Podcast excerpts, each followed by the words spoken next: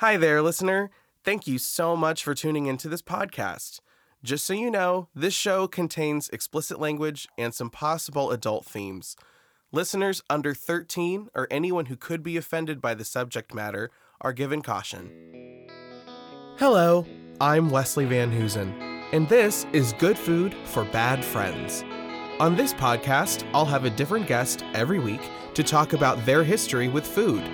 Along with each episode, you can find recipes inspired by the featured guest on our website, goodfoodbadfriends.com. Drew Valaika is my other best friend. I met him when I was entering my junior year at Nebraska Wesleyan University. Like me, he was a theater major, but he was just beginning his time at the school. At the end of every summer, the cast and crew would rehearse 12 hour days over two weeks and put on the opening show of the season. A select few incoming freshmen were also chosen every spring to be in the summer production, if their college audition or tech portfolio was impressive enough. Drew was one of those chosen few, and that year our opening show was Spamalot. I was lucky enough to play in the orchestra pit for that show, led by the amazing Dan Hayes, and while I know the show itself is funny, I honestly never saw it because I was underneath it the entire time. Unlike the show, I did get to see a lot of Drew. We became fast friends when I took him under my wing, as the upperclassmen were guided to do by the faculty. I was happy to do it, and I'm so glad that I did. To me, Drew was different from everyone else because he works on the same kind of intellectual hunger that I do. We loved conversing about our ideas and experiences, as well as what we liked to read and how we enjoyed learning. As we went further into the school year, we became more and more close, and a solid friendship was born. Since I'm a couple of years older than Drew, I graduated and went on while he was still working towards his bachelor's degree. Drew went on to study theater in Russia and graduated in 2017 with his acting degree. He's since moved to the Big Apple to follow his dreams, just like I moved to the Windy City to pursue mine. Although we live far away from each other, we still have the most solid of friendships. It truly is cliche, but Drew and I have a friendship that picks up just as soon as one of us calls or sees one another after a while. Through the years, we've grown to appreciate each other's differences and what we like to learn and seek for our own careers. Drew is one of the very few close friends I have who is younger than me, and yet I look up to him because of his incredible drive to succeed and define. If I'm ever down or just need someone to pick me up with a conversation, I will always and forever reach for Drew. I'm so proud of this guy. He's like another little brother to me, and I'm so happy he's on this week's episode of the podcast. Ladles and Jelly Spoons, please welcome my other best friend, Drew Valaika. So for everyone listening, Drew is my other best friend. So like, I don't say that with like any meaning of animosity or like lesser. It's just like he he came he came second in in the timeline. But I met you, Drew, uh, as a wee lad when you were a freshman at our college where we went to undergrad at Nebraska Wesleyan. And I don't know, I feel like I, I sort of took you under my wing because everyone was trying to sleep with you. And I'm just like, leave him alone. like, yes, that's that is surprising like not even surprisingly that's that is straight up accurate because i remember i was there two weeks early for we were working on a show you was were you were was it Spamalot? that was Spamalot yeah yeah, I was in the orchestra pit for that show. Yeah, so I was I was- there, but I just they brought there. they brought me in as a freshman and the professors kind of gave everybody kind of like an older student to sort of just like show them the ropes of Yes. the institution. Mine kind of sucked at their job but then you came along so the professors are like oh he's got one. And then after hours you and after you know rehearsal would wrap up at, during the day you and i would just hang out all the time. Yeah, it you know, it was a thing too of at that time it was I was a junior in school and you know, as an upperclassman in our theater department, we were kind of told with the younger kids coming in, you need to be kind of like guideposts for them. I think that was the word that they used. Like don't be mean, help them. And so yeah you know the one thing i think about too is like i think you and i just kind of clicked really easily like we just got along and also you know the whole thing of like all the gay guys are trying to sleep with you but like No Mhm. offense to them, not all of them, not all of them, but a not number every, of not them, all of them, but Or I won't name names, but at the Yeah. same, you know who you are. And I'm just kidding, but like, um, but at the same time, it was like this. I, I was like, this guy is smart. He's obviously an intellectual like me because I knew you'd like to read, and you know, you had a decent knowledge of ideas that were somewhat past the level that most kids would have when they go to college at first. I don't know. I feel like your ideas had started to begun developing even before you were in a formal education setting at university. Does that make sense? yes, and Yeah. thank you just you. were just like you were you were intuitive. That's the word. You were really intuitive. And I am really drawn to people like that. It's it just because, you know, well, one, you were cute, but also it was like, you know, this guy gets it. He understands kind of the the same analytical thought processes that I have. And up until that point, I really didn't have a lot of intellectual type friends. You know, even if there were people around us mm-hmm. who were intellectuals, we were so focused on theater that kind of bombarded it. So yeah, I think you know that for me was the main reason. But yeah, you and I hung out a lot and you know, it I got you in my fraternity, but we won't talk about that because we both had bad experiences and you know, it's uh shout out Ross Mumford for helping me through. like, you know, but Oh man, Ross was so cool. yeah, he he was a good guy. He's a good guy. Um, but yeah, I think you know that time was just such a, you know, I knew that the underclassmen coming in really did. That wasn't. You guys had an exceptional class too. You were good. You were really talented. A lot of lot of talent in that class. Lot a of lot talent. of talent. And a lot of talent in my God, graduating class. good lord, I just remember. I remember sitting back as a senior, and you know, we were doing Zimmer Girls, and you didn't do Zimmer Girls though. You were you you teched it, didn't you? Did you I didn't build? even. I was on. I was in the carpentry shop. I helped build The house. that that absolute bastard of a house. What a cool and- fucking set though. I always loved that that, was- set so that was an amazing set. I'm I'm not gonna lie though. There was a lot of catharsis when we tore down the walls, and they had we basically used like quarter inch plywood as the siding, and I would basically just take the sledge during the strike for it, and I was just boom, boom, boom, boom, boom. I was never allowed on stage during strike because I fucked it up for myself as a freshman because I cut my hand while taking down a wall. I'm going to do a terrible segue here. At the end of every show, we would do a big eh, we do strike. Everyone who's done theater knows what strike is. For those of you who don't, at the end of a play, you know, back when we could go see plays, uh, in the in the other times, um, in the The before, before times, times. uh, we we um would have to take down the entire set cast and crew would take down the set we'd wash all the costumes we'd refile them we'd take stuff to the dry whoever whatever had to get dry cleaned you know like the whole building also got cleaned because a building gets dirty during a show because you've got like Mhm. 50 naked people running around trying to find the costumes not Yep. really we knew where our costumes were we just theater people are gross we, you know we They're just- sweat we sweat we act we put on makeup tons and tons of makeup like you know it, it's a lot.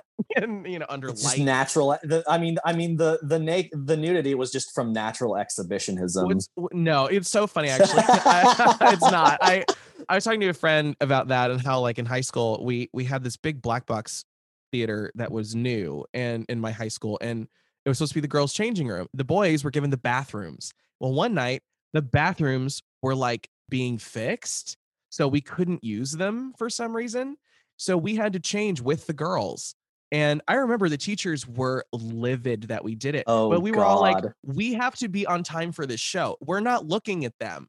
And i literally remember all the straight guys were like all the girls even were like they're not looking at us and we're not looking at them. We're just trying to get this show on and we have to just get you know and i was telling someone like the night in wedding singer when i wore assless an assless dance belt by mistake and forgot to put on Spanx um yeah uh yeah i had to wear a dress that i had to high kick in didn't do the high kick that night but backstage backstage i remember i had to take off my entire costume to get into this dress and right. i mean you could see everything like everything and oh my god. i remember someone i told someone that story and they were like aren't you worried people were staring at you i'm like trust me we were all quick changing no one's Yeah. looking no one gives Yeah. a fuck if anything my changer was like nice ass she's like wear a dance belt next time i'm like "I want a Yeah.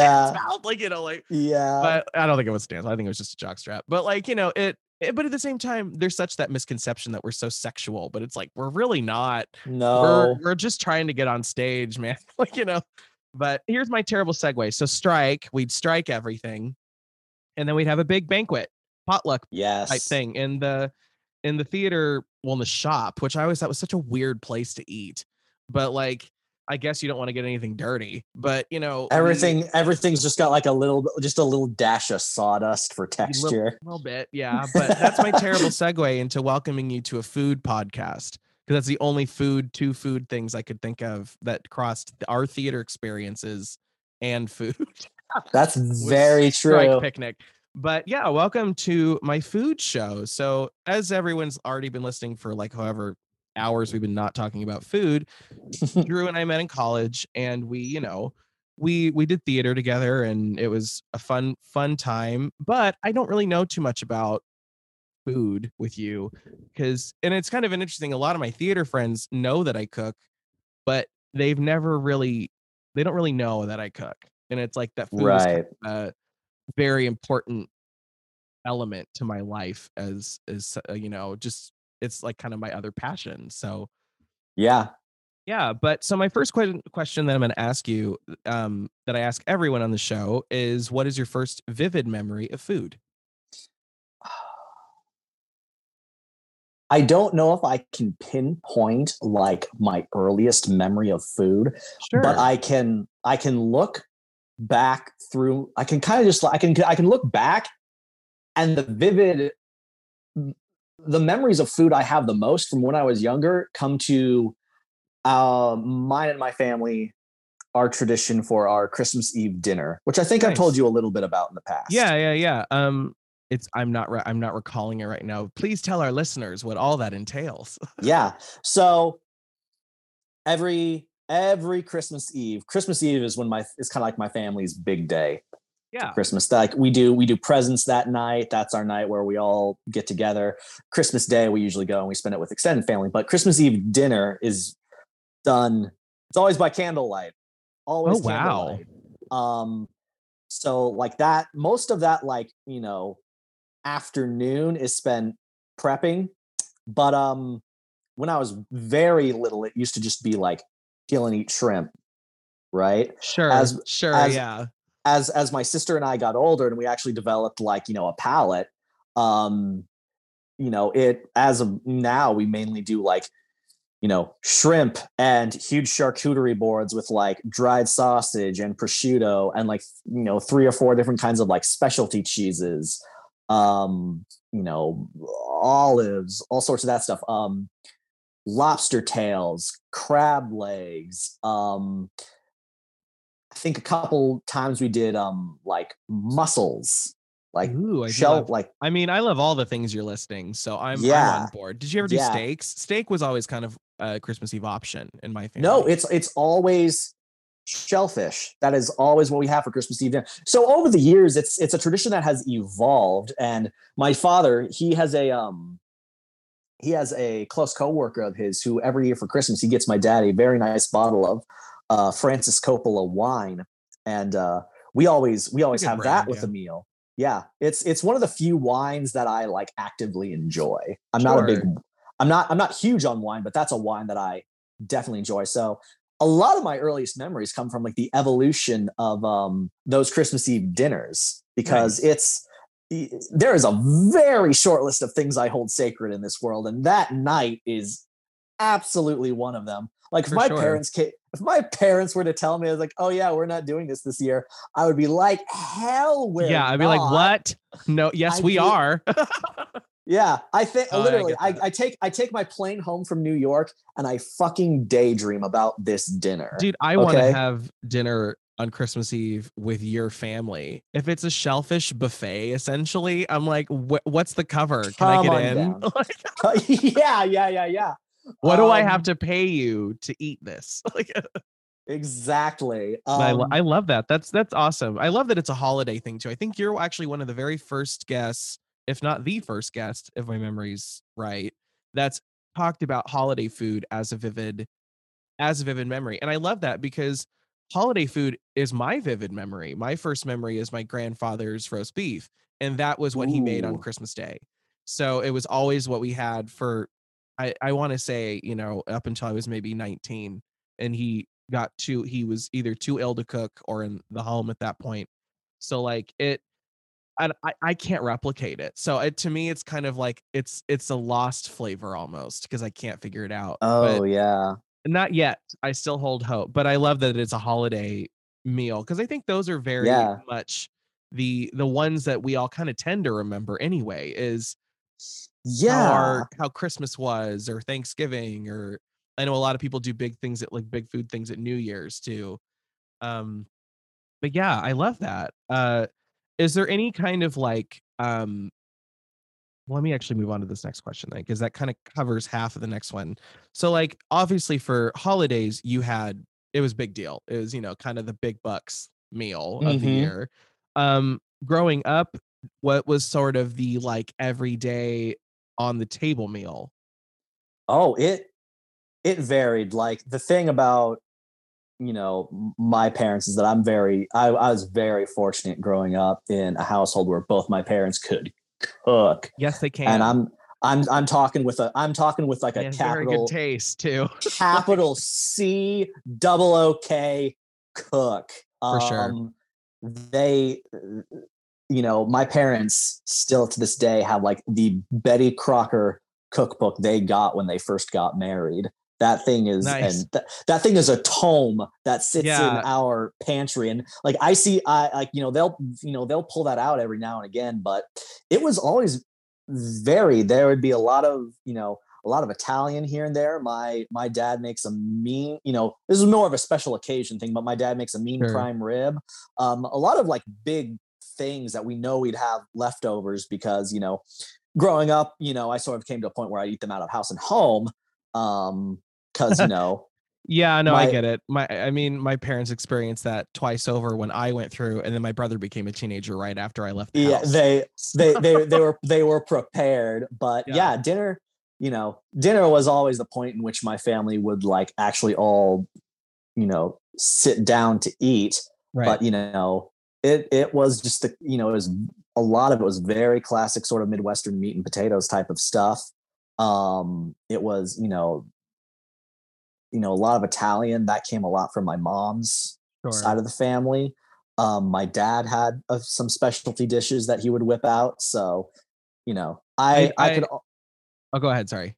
yeah my dad my dad over the years has come up with a few of his own things he makes this like you know he makes this very rich stew in the winter so i've had that a few times since i've been in nebraska recently What all So goes into that one?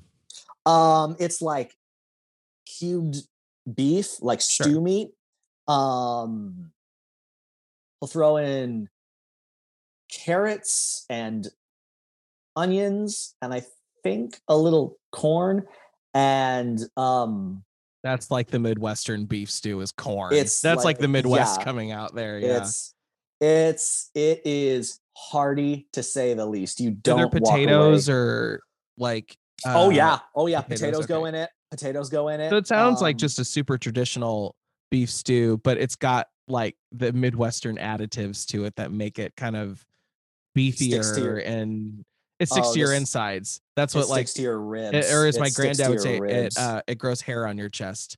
That's what my oh granddad yeah. would always say because Like it's so the- hearty. the like broth base is more like a gravy if anything. Yeah, you want Yeah, you, you want like every bit of it. It's so good. Does he put peas in it?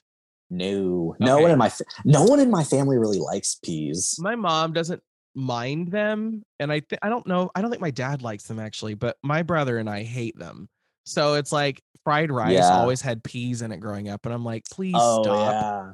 Please just only put carrots or meat in it. I like fried rice with no vegetables because i'm you know i'm me but like I, otherwise i just don't eat fried rice but yeah no i i get that of like some some things that would traditionally go in dishes in the midwest that changes a lot. I feel like corn is kind of the sub for peas yeah because it's a starchy Yeah. vegetable and it's sweeter but it's not like peas are just a weird like earthy sweet that i really just don't like. Corn is, yeah. corn is more like sugary tasting yeah than peas. yeah i agree None of it's candy, but like yeah peas peas have this weird like i just don't like it's, they've got this weird texture thing that like you yeah. know corn corn doesn't have that so they're it's like mushy. Yeah. uh, corn you know you know corn is like a bit more of a like sweet that you want out of like something that grew in the earth not necessarily sweet corn but um just like good old fashioned Frozen corn. know yeah Yeah, exactly just exactly whole kernel corn for sure. yeah Um, what kind of stuff uh did your mom make? um a lot of italian so my my mom grew up as the youngest of eight Whoa. in a in a mix of lithuanian no not oh, excuse me in a mix of czech and uh, italian cooking so it was a lot of a lot of so you know i feel very fortunate in the fact like i get like not only like you know italian cuisine but also like kolaches Oh, I love those. So- yeah. yeah yeah so she makes a mean lasagna that is for sure um my the joke in my family is that my dad married my mother for her recipe on italian steak How does she make her Italian steak? Have you? Um, oh God, yes. That that was a that was a that was definitely a regular meal. A, lo- a lot of prep time went into that. Sure. Um, but uh, you tenderize the beef with just like a meat hammer. Mhm. Um, so you flatten it all out. Uh, you coat it in um, um, Italian breadcrumbs, which is something you can definitely get at the store. And you just you she would just um, usually like either fry it or just put like a bunch of pieces on like a big broiling pan in the oven. Mhm. Um, and so it's just you know tender with a lot of this like you know flavor of like you know stuff you find in the breadcrumbs and stuff and it's Sure, just yeah. it's it is something that like my dad's eyes light up whenever she decides to make that during the week Sure. Yeah, uh, you know, I not to like poo poo on my parents, but m- really the only thing that we really ever had that was sort of like culinarily proficient among my parents' cooking would be grilled food. So we always had like steak and meat and stuff like that, but it was never done in the oven. It was always done outside. And so to me, the the prospect of like baking a steak is so foreign. It's like what? Like, yeah yeah but I mean, not to say that my parents were bad cooks. They just they they had, you know, they had what they knew, and that's what they used. But I do like that idea. I've written that down actually to try that steak because it sounds like it would be really good. Kind it of is like, it's is it it's- served with anything on the side? Um we kind of would just vary. It would be like whatever came with it on the side is kind of just whatever we had on hand Sure. a lot of times usually a vegetable or something. I think I every would now and again like we baked potatoes, but yeah every we would do baked potatoes with it pretty regularly. Um sometimes we do like the twice baked potatoes if you've ever had those. I like those, but Dylan doesn't like those, so yeah they're yeah. too rich for him.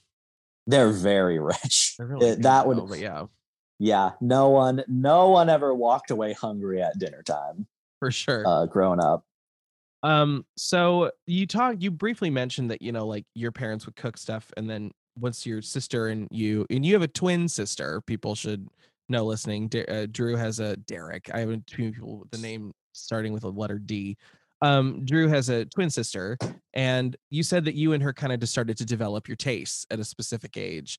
Um, my Yeah. next question actually was like, when was that, and uh, what did you start to discover that you did or did not like? Um, probably around like, I don't know.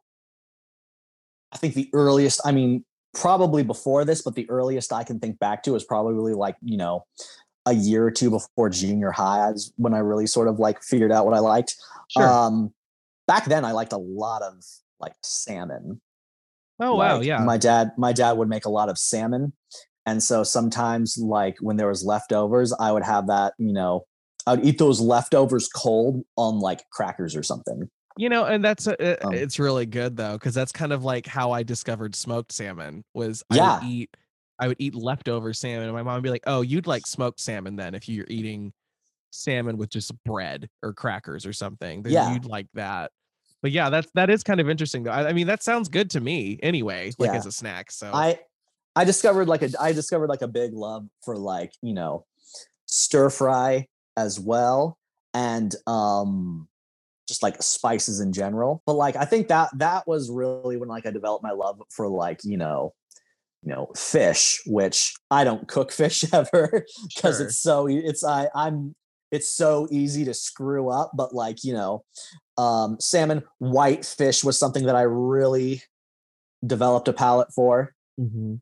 It's funny you say not knowing how to cook fish. There's this great joke from Roseanne, like the first and good iteration of that show, um, Yeah. where she throws a dinner party for I think one of her daughter's boyfriends, and she comes back from the kitchen and says, "Did you know that when fish cooks, it shrinks?" And then there's a laugh. And then she says this the second line, which is, and when it burns, it practically disappears. like yeah, yeah, yeah. like one Um, of the best jokes ever about cooking fish because it's so true. It like yes, it does shrink, and yes, it will dissipate if you burn it. Like also some fish like like white fish when you cook it and you try to flip it, it falls apart. I despise cooking white fish unless it's like in a stir fry or some kind of of if it's like baked, that's fine. Right. But pan cooking fish is like, why don't you just shoot me? Because that's what Yeah. it feels like. You know, it's just like the one thing most cooks, I don't think, are very proficient at. You really have to. It's like omelet making. You have to take the time to learn how to do it, and then you're Yeah. good at it. But yeah, you got to get your technique down for it. Mhm.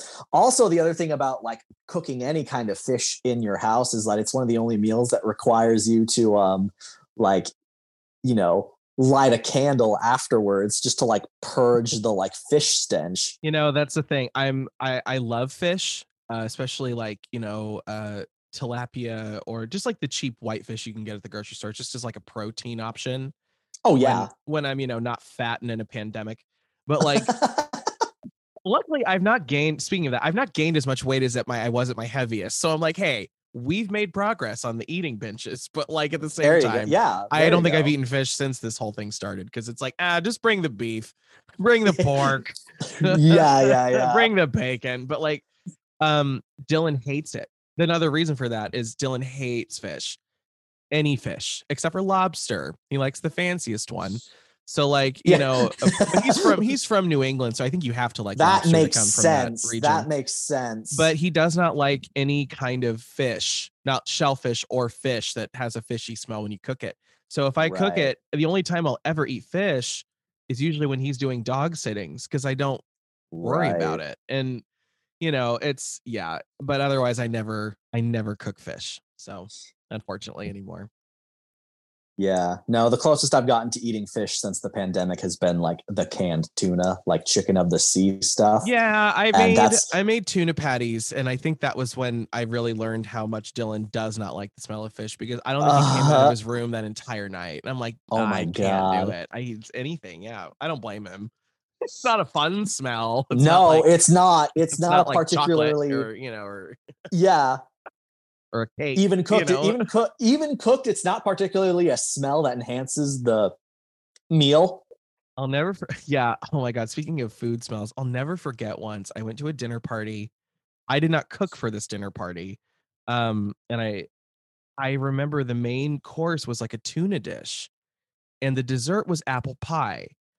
And when you walked into the house, those two smells were at war, and yeah, the apple pie was losing. And I mean, it was bad. And I'm like, and, and in my mind, I'm like, what did you do to the tuna to make it so pronounced? And I learned that they had made some kind of like, you know, casserole type dish with it. And it was good. But it, I remember just being like, this would have been a million times better had they not used canned tuna. If it would have been fresh Yeah. tuna that was cooked in the oven like the recipe said it was supposed to, I found the recipe and I looked at it. yeah. It's like, oh my god, no wonder it stunk up the house to the high heavens because you're just like, here's blowing hot air onto canned tuna, like you know, like yeah, bad, you know, and the poor cinnamon tuna smell was just not working. Oof, it was rough. It was rough. And that's a first I, I have a feeling, you know, I'm not gonna call it who, who that was, but I'm like, that's a first dinner party mistake. Like that's right. something you were like, yeah, I shouldn't have done that.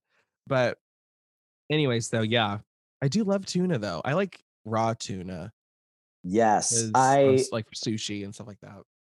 like one of one of my. I mean, when you talk about like me, like creating a palette for myself, there's this back. The, I mean, you remember Laszlo's, of course. Oh the yes, restaurant. I love Laszlo's. one of the one of my absolute favorite places in Lincoln to get food Mhm. is Laszlo's. We ate out. We my family like you know we probably own stock in that joint at this point. It's so um, good. It's it's so, so good. Plus, when you have like you know a you know plus when you have like a brewery attached to the location, it's like you know you Yeah. can pair you know you can pair a great beer with your food they when i was a kid they used to do this swordfish steak sandwich where it's this huge like slab I remember that sandwich actually. I think my grandmother ordered it once. Yeah.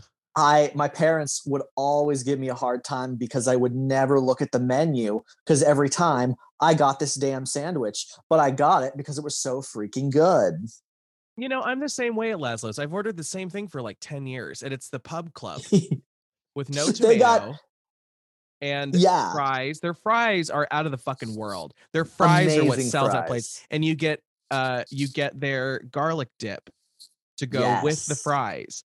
Laszlo's is legit as fuck. If you ever go to Lincoln, Nebraska, go. It's it's local too. All if the you- beer is local and it's it's and stuff. all it's all local and it's probably one of the I think next to Zipline, it's probably one of the biggest breweries. Their in brewery is Imperial. No, Empirical. Imperium. Imperium. I'm like, Imperium. it starts with an E, not an I. And I, I feel like everyone always looks for it, but it's not That like was- Imperial. It's empirical or whatever the fuck it is. my dad, my dad bringing my dad bringing that beer home is probably what turned me into like a bit of like the beer like it is good beer. snob that I am If today. I go to Laszlo's, it's tough. Laszlo's also has Coke, and so it's like, oh, I want Coke with my food, but For some reason, even their Coke is super freaking It good. is. It. i- I mean, here's the thing, though. Coca Cola is palatable with most cuisines.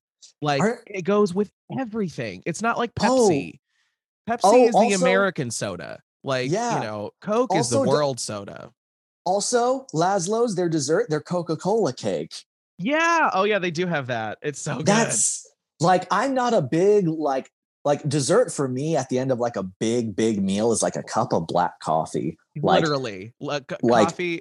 yeah, coffee. But if I'm if if like my like you know if someone if you know someone in my family is willing to like you know share, I will take a few bites of that coca-cola cake. Usually, when we go to Laszlo's, it's for a birthday, and so we'll get Yeah. free dessert and we just share it. And it's like because they give you so much damn food there, and that's a, that's the beauty of eating at restaurants like this. It's a sit down kind of Yeah. like semi formal type of restaurant almost. It's I mean, kind of I would it's it's every day, but it's also it's also good for special occasions. Like it matches both. yes, like I would never want to like wear sweatpants going there. No, but I also feel I also feel like I can like you know wear jeans and a t-shirt. Yeah, you can look casual and like Yeah. nice. And like my brother, and my brother's graduation party was there. Like that was like the for- same kind of. Um, oh yeah, yeah. but yeah, it's a great, it's- and they got a great bar, and it's it's really good. They do have a great bar. You go to the one. There's two of them. You go to the one probably on 56th. I go to the one by Old Cheney. That's yeah. one, yeah. um, We also, I mean, there's also their location fireworks, which is basically just you know Oh yeah, that is a thing. I forget about that place. Yeah, it's so yeah, far away. it's- it so we also there. go we go there every now and again as well if we're in the area, which is also very very good.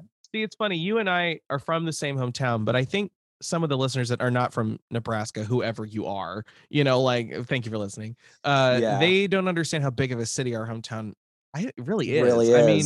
I grew up in the near south neighborhood, which is like 27th and A, yeah, which is now what would be considered North Lincoln or Central Lincoln. yeah. When I was which growing is- up, that was n- the what it says. It was near South Lincoln.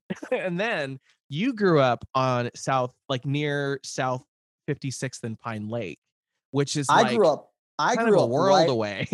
I grew up around like well, it's funny because like growing up, I would have considered that South Lincoln. So to hear that that's considered Central Lincoln at that point, like puts my kind of geography of our hometown I mean, on its head. I, I grew up. I grew up closer to like 56 and Old Ch- old chain. 56 and Pine Lake Road. Pine Lake Yeah, Road yeah, was yeah. like the major street we were on. Pine Lake is, and when I was growing up, Pine Lake was the furthest south you could go in Lincoln without Yeah. seeing cornfields. And now it's developed further south from that. And it's kind of crazy because it's like, you know, our neighborhoods are just so different because, you know, ours is kind of the old it's older houses, the older Yeah. schools. And you know, you you went to Pius though, which is so far away from where you live. Like Yeah. it, that Pius is the Catholic high school, and my mom and my aunt went there too. I did not go to Pius. I went to Lincoln High, but yeah, no, it's just it, it- it's it's well, yeah. I mean, I was lucky to go to Lincoln High, but I mean, Lincoln is a huge city, and so there is a lot of spread It- out. Things. It is, and that that doesn't even that doesn't even take into extent like everything downtown, everything in like Yeah, the rail yard, which when we were kids, That rail yard did not even exist. the rail yard was actually a rail yard when we. it was grew up. actually a rail yard. It yard. was actually a built- rail yard.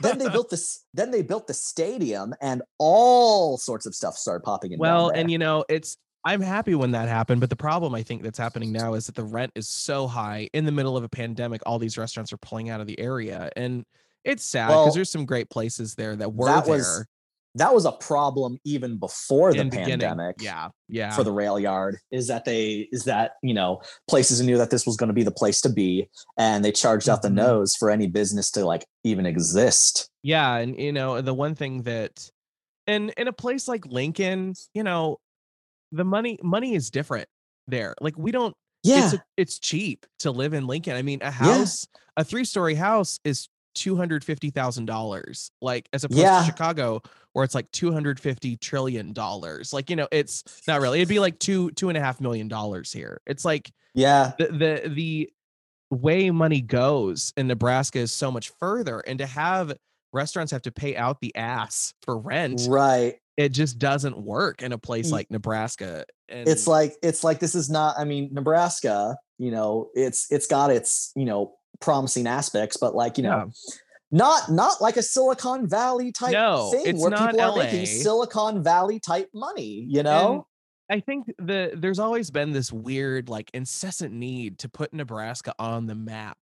And I'm like, yeah the beauty of it is that it isn't. It's like it's a different place. It's a different environment from Chicago or New York or you know There's- Los Angeles or Seattle. Like yeah it's it's it's homelier. It's a warmer place, both climate wise Yeah. and at attitude most of the time.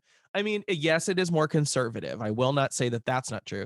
but, oh like- absolutely yeah But I mean, there is something to be said though for the traditions of sort of the quietness that comes Mhm. from growing up in a place like Nebraska. I don't There's- understand why people think it needs to be known, I guess. yeah there's there's like two schools of thought when it comes to like the future of lincoln and one is like you know both have their extremes where there's one side that's like keep lincoln as like this small town which it's not a small town anymore but a lot of people want to turn it into like a you know a metropolitan hub of the midwest which it doesn't have to be And not to mention, Omaha kind of beat us to it. Like they they beat us on. to it they beat it they beat us to it 25 years ago you know I mean, yeah, it's Lincoln's a great town to visit. It is. Great food, great people. I mean, that's the other thing too. People there, it's so funny when I go back to Nebraska because people are even coming from Chicago, which is Midwestern, going back to Nebraska, it is so Midwestern. Like, if people you know see you in the grocery store, it's not just a quick hello and then you're on your way. You better be ready for like a 10 minute, 20 minute conversation in an aisle yeah about Yeah. their kids, their life. What are you doing? What's the, you know, people are, I think, you know, it's just a different, it's a different kind of culture. people people are willing people are willing to lend you that power tool that you need you The know cup of sugar you need, there's still neighbors. neighbors know yeah you know you know your neighbors i come back after like doing long stints out in new york and coming back and like someone like on the street just like smiles and nods and waves. i i want to be like i i, I- I just i want to be like do you, are you trying to start a fight I feel like you're during, trying to start a fight. During the know? pandemic, yeah, I get that. During the pandemic, especially, it's restorative. I find. Yeah. And, I mean, not in long, long. I mean, granted, you're still out there waiting to go back to New York, and yeah, which is kind of where a lot of our friends in the industry are. We ventured so far off of food, but it's totally fine. That's why I like this having friends on this show. We get to talk about other stuff. But um, absolutely. Um, um but yeah, I mean, it for me going back, it is nice to know that there's still a group of people in that culture that even though we're all bitter about wearing masks at this point, it's a really tough thing. Mm-hmm. And I mm-hmm. mean, I well, I do it because it's necessary to keep this yeah. from getting worse. But there's yeah. still people that will take the time to like, you know, be nice. Yeah, absolutely. For the most part. I mean, I don't think I realized how much Nebraska meant to me until I was away from it. And I realized, sure. and you know, it wasn't until I was removed from it that I realized all of such the fine qualities that mm-hmm. Nebraska as a state uh, has. I mean, you know, it there, there will, yeah, there will, there, there will come a time that like, you know, my parents move away, but like, I will always like, oh, I will always me I will always be a Nebraskan. You know what I mean? Yeah, I mean, yeah, and that's the one thing that I think is so funny too. You know, being very much the I have to get the hell out of here attitude uh-huh. when I was 20 when I was growing up and when I got out of college. You know, yeah. Going back every now and again, it is kind of an idyllic place. It's it's, it's not it, a big city. There's no, you know, there's no you don't have to contend with the same things you do in a big city, especially the, the, in a pandemic. And you yeah. know, it, it's almost, you know, almost relaxing in a way. Granted, it's, there's a lot of misgivings there. I mean, I'm not yeah, trying to sugarcoat it. Yeah. The Midwest is yeah. a rough place politically right now, but Mid- Midwest, Midwest is yeah, yeah. But at the same time, there is still a sense of there are a lot of people there like, you know what, the world is falling apart, but I'm going to keep my own, you know, little patch of life thriving. Yeah. And I think I Lincoln mean, is a great, great way of like, it's a great place to see that happen. I mean, it, it's funny. I had to joke with a lot of people and say, you know, we got paved roads and electricity out there, right? You but, know, we um, have internet access, right? You know, you, you know, we got all of those fine creature comforts that you know you city slickers have. Know what I'm talking about? And it's right cheaper, now? and you don't have and to pay taxes cheaper. on your food. And yeah, yeah, but like you know, you know, as as suburban of an area as you know we grew up in in Lincoln, there's you know, you you walk away with sort of like a bit of um Midwestern grit yeah, wherever you're from in that you state. know where where it's so funny when Dylan first moved here. So Dylan's from Massachusetts. So he's from right. the meanest state in the east. The meanest. he's like a he's like a member of the Haradrim out there, like you know, uh, Lord of the Rings reference. But like, are they from the south or are they from the east? Oh, the Easterlings are from the east. I'm stupid. Yeah, he was like you know from the Easterling Easterlings. state, and you yeah. know I shouldn't say that. Massachusetts is lovely, but I love Massachusetts. But we, we love your lobster. it's gorgeous there too, and Massachusetts uh, but he, stupid pretty. Oh yeah, but he he said to me, he's like, I was so surprised at how just kind of like nice and thoughtful people were here, and how cons- it's like considerate people are, and I'm like, that's the Midwest. It's we're the people that, you know, we are sort of the people that made our neighbors our friends and didn't yeah. succumb to the fear of living in big cities and the dangers and and classism that comes with that. I mean, granted, there is still a lot of classism and racism. Yeah. Not sugarcoating it. But yeah, a lot of people, you know, it's easier to carve a path for yourself in the Midwest because there's less people. Like, you know, and I mean, I mean, you know, I mean, I mean, yeah, absolutely. You know, living in the Midwest has, you know, there are some, you know, regional deficiencies that we have yes. in certain areas, but definitely I'd say I'm, you know, Lincoln, especially, you know, where growing up, I, you know, it was always, you know, a vast majority of the people, you know, are just like good and sensible. Yeah, Lincoln, Lincoln's a Lincoln's an interesting haven in a way because it's a very, yeah. very accepting city. And yeah, I grew. I mean, growing up in Lincoln, I know that had I grown up in, you know, even Crete, which is n- an hour away from Lincoln, I wouldn't have been Yeah. able to, come out at the age that I did. If I had lived in, you know, even like some of the suburbs of Omaha, I don't think I would have been. Yeah. able to. Lincoln afforded afforded us a very interesting perspective of both Midwestern sensibility and liberal ideology. And Yes. I love that I come from that combination just because it I feel like it I, I try to really view things Midwesterns are empathetic. We want Yeah. people to be okay. You know, that's like our modus operandi. But speaking of that, I do have a good segue now. So what are some of the iconic foods of our regional hometown?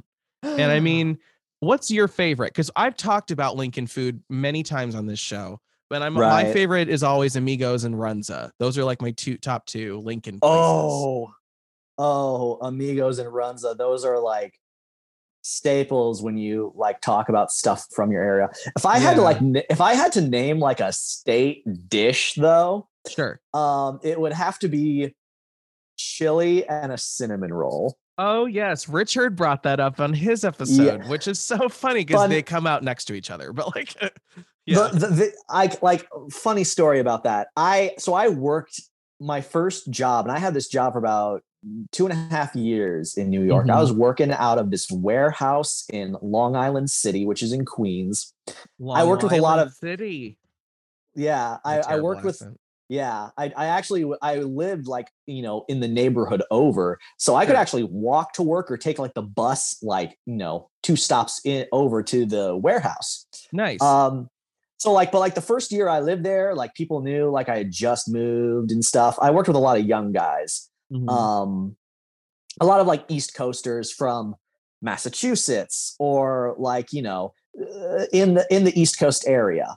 Um, one of one of my one guy there who was a good buddy of mine, his he had family in New York, but he also like, you know, would trade off with time in Alaska where he also had family.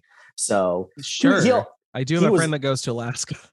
so yeah. there's good. You want to talk about salmon? Go to Alaska. Oh my god. You Um, you should meet my friend Dimitri and talk about Alaska. He was on this a- show. he was one of the first Oh episodes. yeah, yeah. But you Um, know, he but- anyway, sorry to digress. So you're talking about you know all these people from Yeah, all these yeah. different regions yeah. of the United For States. some somehow we got it was like it was cold and you know it was a cold winter day. All the like you know garage bays where the like big semis would come in and out of were like up and we are all just freezing. I'm like, I said something like this is chili and a cinnamon roll weather right now. And the look I got, they looked at me like I had just suggested, let's go find a stray cat and put it over a spitfire. Good they're God. like- They're they looked at me and they're like, "What the hell You are know, you talking about?" it's really funny because I feel like that that's the reaction by a lot of people. Maybe not eating Yeah. a stray animal, but watch we're getting a dog where we vouch for the adoption of pets. But like we we actually rather listen. It's not a video podcast anymore, but like plugging just plugging. We're getting a dog right in here, you know. Uh, well, I hate cats, so we're not getting a cat, but I wouldn't eat one. But no, I know what you mean. I've I when I first said it, uh, actually kind of similar. When I was living in the house with the guys here, it was just bitter cold and it snowed, and I'm like, I really want chili with cinnamon rolls. And Aaron was like, "Fuck yeah," because he's he lived in Lincoln for four years and w- when we to Right. school. But the other guys were like, "What the fuck?" And I'm like, "Think about it." Beans beef with like a Tex-Mex flavor with a cinnamon roll is the sweet thing.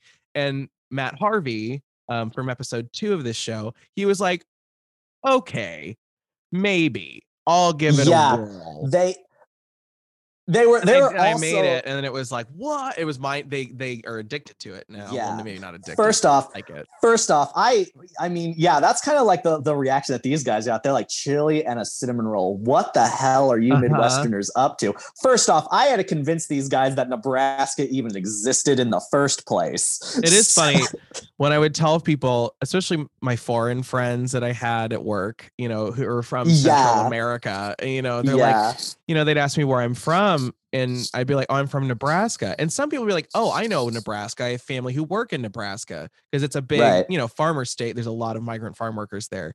Um, Yeah. Shout out to them for making our grocery stores full during this pandemic. By the way, uh, Hats off pay them, you, pay yeah. them more, and make them citizens. So, Yeah. like, you know, uh, but yeah, but some people be like, what the hell is Nebraska? And I'd be like, you know, the state next to us? Well, it's the other state that's next to that state. I'm like, There's- just go two states over, and that's Nebraska from There's Illinois. there's a lot. I mean, I met a lot of East Coasters who couldn't point Nebraska on a map to save their Oh. life. Dylan. Dylan Like- didn't. sorry, I keep interrupting. I'm so sorry. No, when I took mm, uh when I took Dylan to Nebraska for the first time, that was the furthest west he had ever been at that time. oh no kidding. I'm like, Yeah, Nebraska's- west at all. Nebraska's Nebraska's just it's such an interesting state because you have the huge cities of Lincoln and Omaha and a lot of other stuff that and a lot of other places are just one stoplight towns that are like blink and you miss it. Kearney. I Kearney, always tell people if you drive through Western Nebraska, you have to tune in to the to the radio about the bridge in Kearney or the Archway. Oh yeah. There's a running joke in my family when we would road trip. We went to Colorado quite often growing up, and my dad would do that leg of the drive almost always for some reason. And right. he would get us out of Lincoln and to like Ogallala. That was like his. And then my mom would drive us down into Colorado. But um we he was like, oh, gotta turn it to 1510, whatever it is, AM, listen to the Arch radio. And it became every time we drove through Kearney, we had to tune into it. So it'd be like the Kearney Arch was built in 2001 as part of a historical. It's a factoid radio station that just buzzes from On the- a loop? yeah, it's a loop, and then it plays like some banjo music. Are you hungry? Come to the Kearney Arch. Like it's. I'm Oh not making this up. If you ever go through Nebraska, and when you get to Kearney, it's spelled Kearney, K E A R N E Y. Wow, I can spell really well today. That didn't take me any any mistakes. Um, No Listen to it. Yeah. that's that's a weird tradition that we have. But you're right. It's like you blink and it's gone, and you're like, what? What did I miss? There's just gas. yeah, yeah. Like- exactly. um what was i gonna say oh uh so we yeah we've talked about like the midwest in general uh did you have any other like one person said steak about nebraska which i think is pretty Oh, obvious Two you know, words, Omaha steaks. omaha Nothing steaks like it. man and the How best many- thing you don't have to how many airports you live in can-. What? How many airports? How many airports can you go to and buy a fucking steak? i think you can get it at o'hare. I think it's at o'hare Can you get it at O'Hare? i think so. Yeah i think because they sh- all the steakhouses here use omaha steaks. Almost like virtually all Oh steakhouses here. O'Hare is what I usually use for like my um like you know when I'm flying back to New York. If I take Yeah. a pit stop in Chicago, I'm, t- I'm you have to go down to baggage claim. It's in baggage claim. It's not Oh. on the main terminal platform. And they're No redoing I it. They've redone O'Hare. They're redoing it still. So I don't know if it's still there. No But I know that in the never Omaha see- airport there is a kiosk where you can sign up to get your steak of the month and you Mhm. get a little keychain. In the Lincoln airport, it's there. Um, what I think is really what's really funny, I keep telling people this, and I don't know if it's true, but I feel like in Nebraska you don't get charged shipping for Omaha No. steaks because it comes from the warehouse. Because you're Yeah. literally like Lincoln's only a 45 minute drive. So Yeah, because I've seen Omaha steak delivery trucks before in. Nebraska. It's like, oh, they're getting their steaks. like I uh, Laszlo's? someday, someday I'll hit the level of elitism where I can ha- get mail order steak. put a put a New York strip on layaway. Excuse me, where is my ribeye? It was supposed to have been here yesterday. No, I Yeah. hope I never get like that.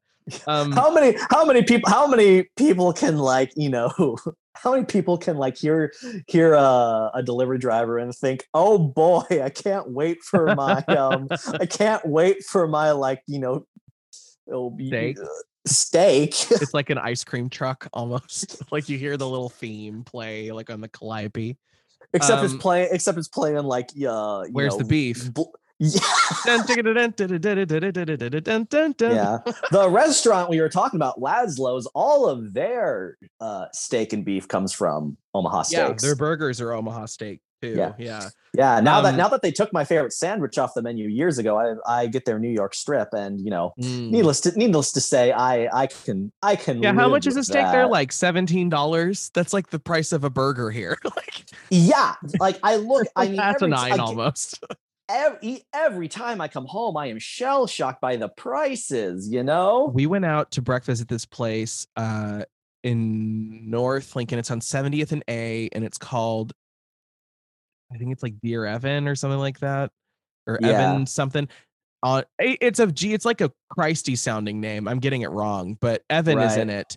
And I got eggs Benedict there, which was fabulous and it was delicious. Wow, I'm really gay today. I use the word fabulous. Uh, I but um it was like it was like $13. I'm like eggs Yeah. Benedict here is like $19 because it's you know, cook to order food. It's not like you can make it quickly. You have to make You- that to order. you got to sign away. You got to sign away your firstborn if you want anything like avocado toast on the East Coast. You know, oh my you God. know. Um, Avocado toast here is actually really cheap.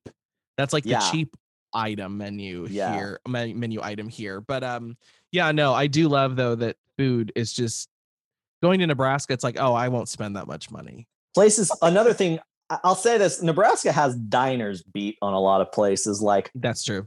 Highway Diner out. Um, Oh, Highway Diner. It's on. It's on Highway Two.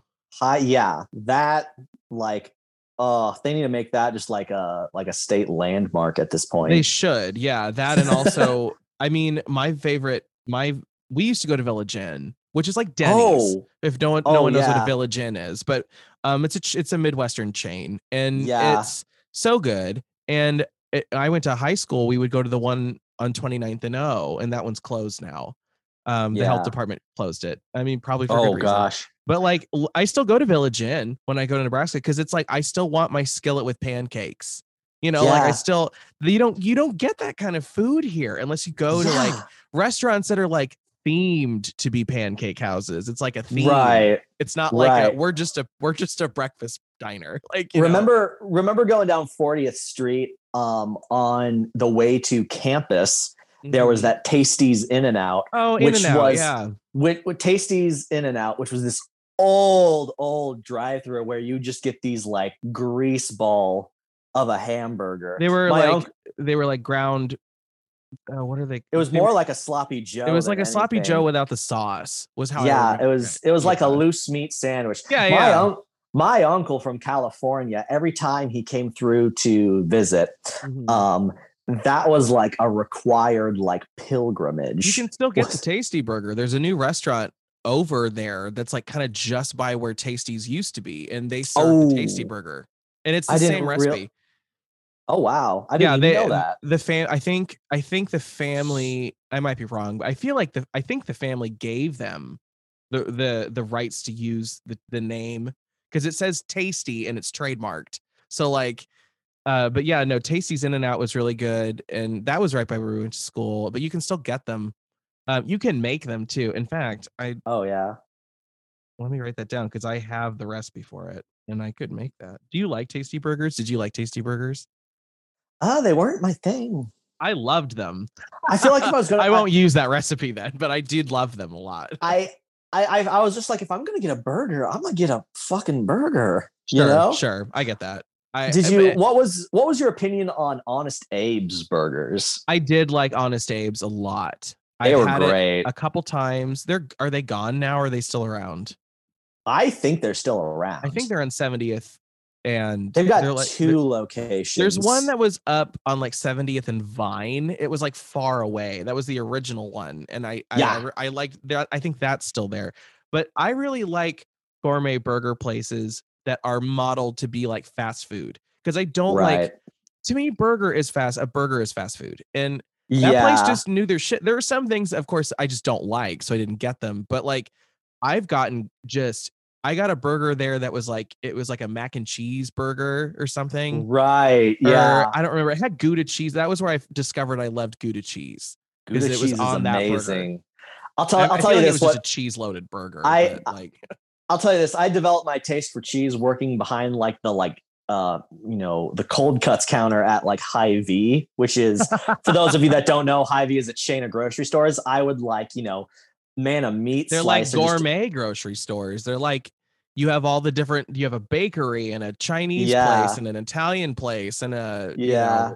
know, a, uh, all these different windows to go. Yeah, they have a real butcher there. Like they they they they'd call my section the New York style deli, but after living in New York, I now know that it was about accounted for about one eighth of what a New York style because a New Yeah. York style deli is just a tiny grocery store when you think about it. Yeah, that's yeah, that's true. Or it's or it's a diner. Like Yeah, delis are exactly. also diners there, so like you can go Exactly. them. but I think that's funny. But that's that's a good way to do it, though. I mean, I and I learned a lot about my taste working in restaurants when I left college and I had to have like a Oh, pay yeah. the bills job. Like, Oh you yeah. know, even at Olive Garden, you learn a decent amount about Italian food there. I mean, even You though a lot of it's do, fake and you know comes from the freezer, it's right. sorry if I'm spilling industry secrets, don't sue me. But like uh, but at the same time, all the sauces are handmade. They're not lying. They are handmade. And you learn a lot about how to cook pasta sauces. Just yeah. helping the prep cooks sometimes or watching them. And then when I moved on to Copper Fox in downtown Chicago, shout out if it's open when this pandemic airs. God, I hope it is because that's the job I'll be going back to. Um, Right. they, I mean, that was chefs.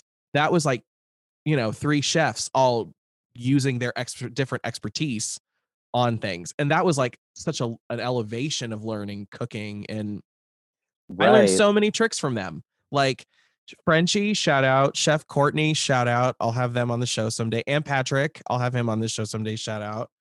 Um, they taught me so much about home cooking and just like, oh, if you want to make bone broth, do this, it works better. Or if you if you want to get a crisper thing on this, you know, like sandwich you're trying to if you're trying to make a crispy chicken sandwich, that was huge Right. and trendy in the food stuffs when the pandemic Right. started.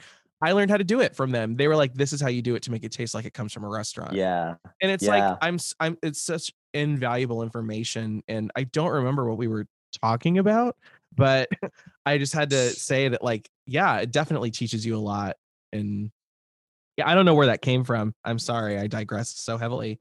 Um, it's all good. uh, let's let's kind of move away from Nebraska, and I want to talk about your family again, um, or just people around you. It doesn't have to be family. Are there any? Is there anyone in your life that has made a dish that is like specifically for you, or like you know that like they know that there is this one thing that you uh, just love to eat, and that person always makes it the right way. You know, is there someone in your life that does that? And maybe it's like one of your parents with one of the things they make. I don't think I have anyone who like has ever sat down and said like, "What is your favorite thing?" and let me cook it for you. Like whenever I'm home visiting, my parents are always like, "Okay, you got to tell us what you want to eat while you're here." Sure, and I'm sure. like, I, and I'm like, I will eat whatever you serve because it's all freaking amazing. let me And- go ahead sorry it's like it's all Um, amazing and like yes please just give, yeah, give yeah. me the food my uh i do have a friend in um new york and he is a major foodie who Nice. loves to cook he loves to cook and do dinner parties and stuff nice um he's actually he, he's actually originally from india um, Oh, wow. That's- so like it's traditional indian cooking. He's in Oh like his God. ear he's in his like ear- early 30s he and his wife both are. They've got this kid. His i his his shout out pratik and olivia. I got this um, kid. This kid y'all is yeah yeah yeah. He um uh but like his, his pratik's parents would come from india and stay with him and his wife every now Mhm. every now and again. And olivia would always be like yeah his parents start cooking at like 9 and 10 in the morning so i have like the smell of like dal like in my kitchen and love all of these spices and stuff indian food was um, such an awakening for me as an adult. Dude, it's that so, was- so fucking good. Indi- like indian food was like groundbreaking when i tried it. I yeah. adore Indian food. But this guy just like can freaking cook and knows what he's doing and knows that, you know, being like, you know, the, you know, hashtag starving artist that, you know, I am, sure I uh I always appreciate a free meal. Um I know. eh, so- hey, you know what though? It's that's totally fine because I'm the one that's like all my starving artist friends when they come to say in Chicago, you know, if they Yeah. do, I'm like, hey, stay. P.S. Stay with me, everyone, because you'll get Yeah, free yeah, food. yeah. You'll get a Yeah, free yeah, meal out of it. Like I, it's I, like a um, B and B at my place for no money. Yeah i but i i love this guy's cooking and he makes all sorts of other stuff and he he definitely like whenever he's in a you know new area of the city he will scope out his favorite spots but he is you know he's he's definitely someone who is like a big he- his he has a big philosophy of that food brings people together Oh yeah and so it's it's definitely something for him that runs a lot deeper than just the act of cooking. I need to meet he- this person because I feel like we have a lot in common. you uh, you like let me tell you, you guys would get into some interesting conversations to say the least. I would probably just want to hear him talk the whole time about Indian food because yeah, that's, that's like a that's a food genre that I I tend to not really cook myself because unless it's like right. pre pre mixed curries or things like that. I know, yeah. because it's like I, the, the the spices are so intricate and the and even changing the amounts can change the kind of curry you've made like it's so Right, specific exactly. and regional and down to even family recipes so that's amazing Yeah. though that you know there's someone out there who's like that in, in your life in, in new york. I always worry about you too because i'm like oh i'm not there to like cook for him and take care of him. Because i don't know you're sort of like another little brother to me. You're like my little brother that isn't biological because i do have a little Right. brother right. but he's six years younger than me so he's you know his world is so different from mine. And you know we're cool and like we love each other and we're like he and i are bros but i'm like you are the more like level with me like you're the same like we've got a little more of the same lived experience. we have more we have more in common because we're like near the Yeah. same age Yeah, So, yeah. yeah and you know it's so funny i always like to it sounds so like not stereotypical but just kind of like horny that all the men in my life who i don't date basically become brothers but it's so Right. true it's like the connection is so much like a brother connection like all the guys in the house you know aaron derek matt nick they're like my big brothers Yeah. I was the young one. I was the young one in that situation, which, you know, was different from me and you. And, you know, and Richard is like a big brother to me too. So like all these, all these, I have lots and lots of brothers in my mind. So, Oh but, man. but, you Well, know, I, yeah, you you I definitely, you know, very quickly when we first met thought of you like a brother. You Aw. kept my you kept my ass out of trouble. Um and I definitely I didn't get my own ass in trouble. I was not good at that for myself. do as I say, not as I do. not as I you do. know? I, I Um, did try to look out for you as much as I could. You did. You did. And you like, you know, if it wasn't for you, who knows how many times I would have managed to step on my own dick. You know what I mean? I mean, you know, I don't know. I think I think too, it's so hard at that age, especially, you know, in college we're all still developing and I had my share of issues. You had, you know, whatever you were going through at that time. Everyone's going through Yeah, something at that time. yeah. time. You, And- you, you, and I definitely. There were. Uh, I can think back to very specific times in college where you and I sort of just went shoulder to shoulder, and like we we took on our shit together. Yeah, it was a, a thing of like it was one of the first times I think where I had someone that shared the you know the the struggle so to speak it wasn't you know so many Yeah. people in my life did have struggle not to say that no one else did but they they it was something that they knew how to take care of for themselves Yeah. mostly and if it was with other people it wasn't me so you Right. know i didn't know what their their experiences were like but for me and you it was a lot of you know you and i face similar like not misgivings but just like we face similar shit and Yeah, we we Yeah. know that we have to power through otherwise Yeah. it's just going to be disastrous and i think that you know definitely kind of kept me aware of myself in some ways because i was like i have to remember that there are younger people in the room and that Mhm. they're impressionable and right. it doesn't matter who you are if an if a freshman sees what a junior is doing they're going to want to emulate it because that's the nearest thing they have to a professionalist a professional i suppose so like Right. i don't know that really definitely you and i i think were good to each other and that we helped keep each other in check and also just like we knew that if one of us was struggling we would help one another out it was like absolutely. that and i think that's what really true friendships are built on and you know and i luckily you know there are other people in my life for me that have been there too and it's but it's one of those things where it's like i know of the one person that can help me in this moment and in my case it was you know as i was a junior and senior in school and as richard was starting to figure out his life post college uh, you and Mhm. i were kind of like you know i was like i know i can't be- beleaguer him with all of these things in a way but for me and you it's like you and i were just similar in how we struggled and so it was Yeah. easier to be empathetic and vulnerable. I suppose is a is, Yeah. is a way to put it. But Well, I, I can- mean, yeah, I can say you've never beleaguered me with anything.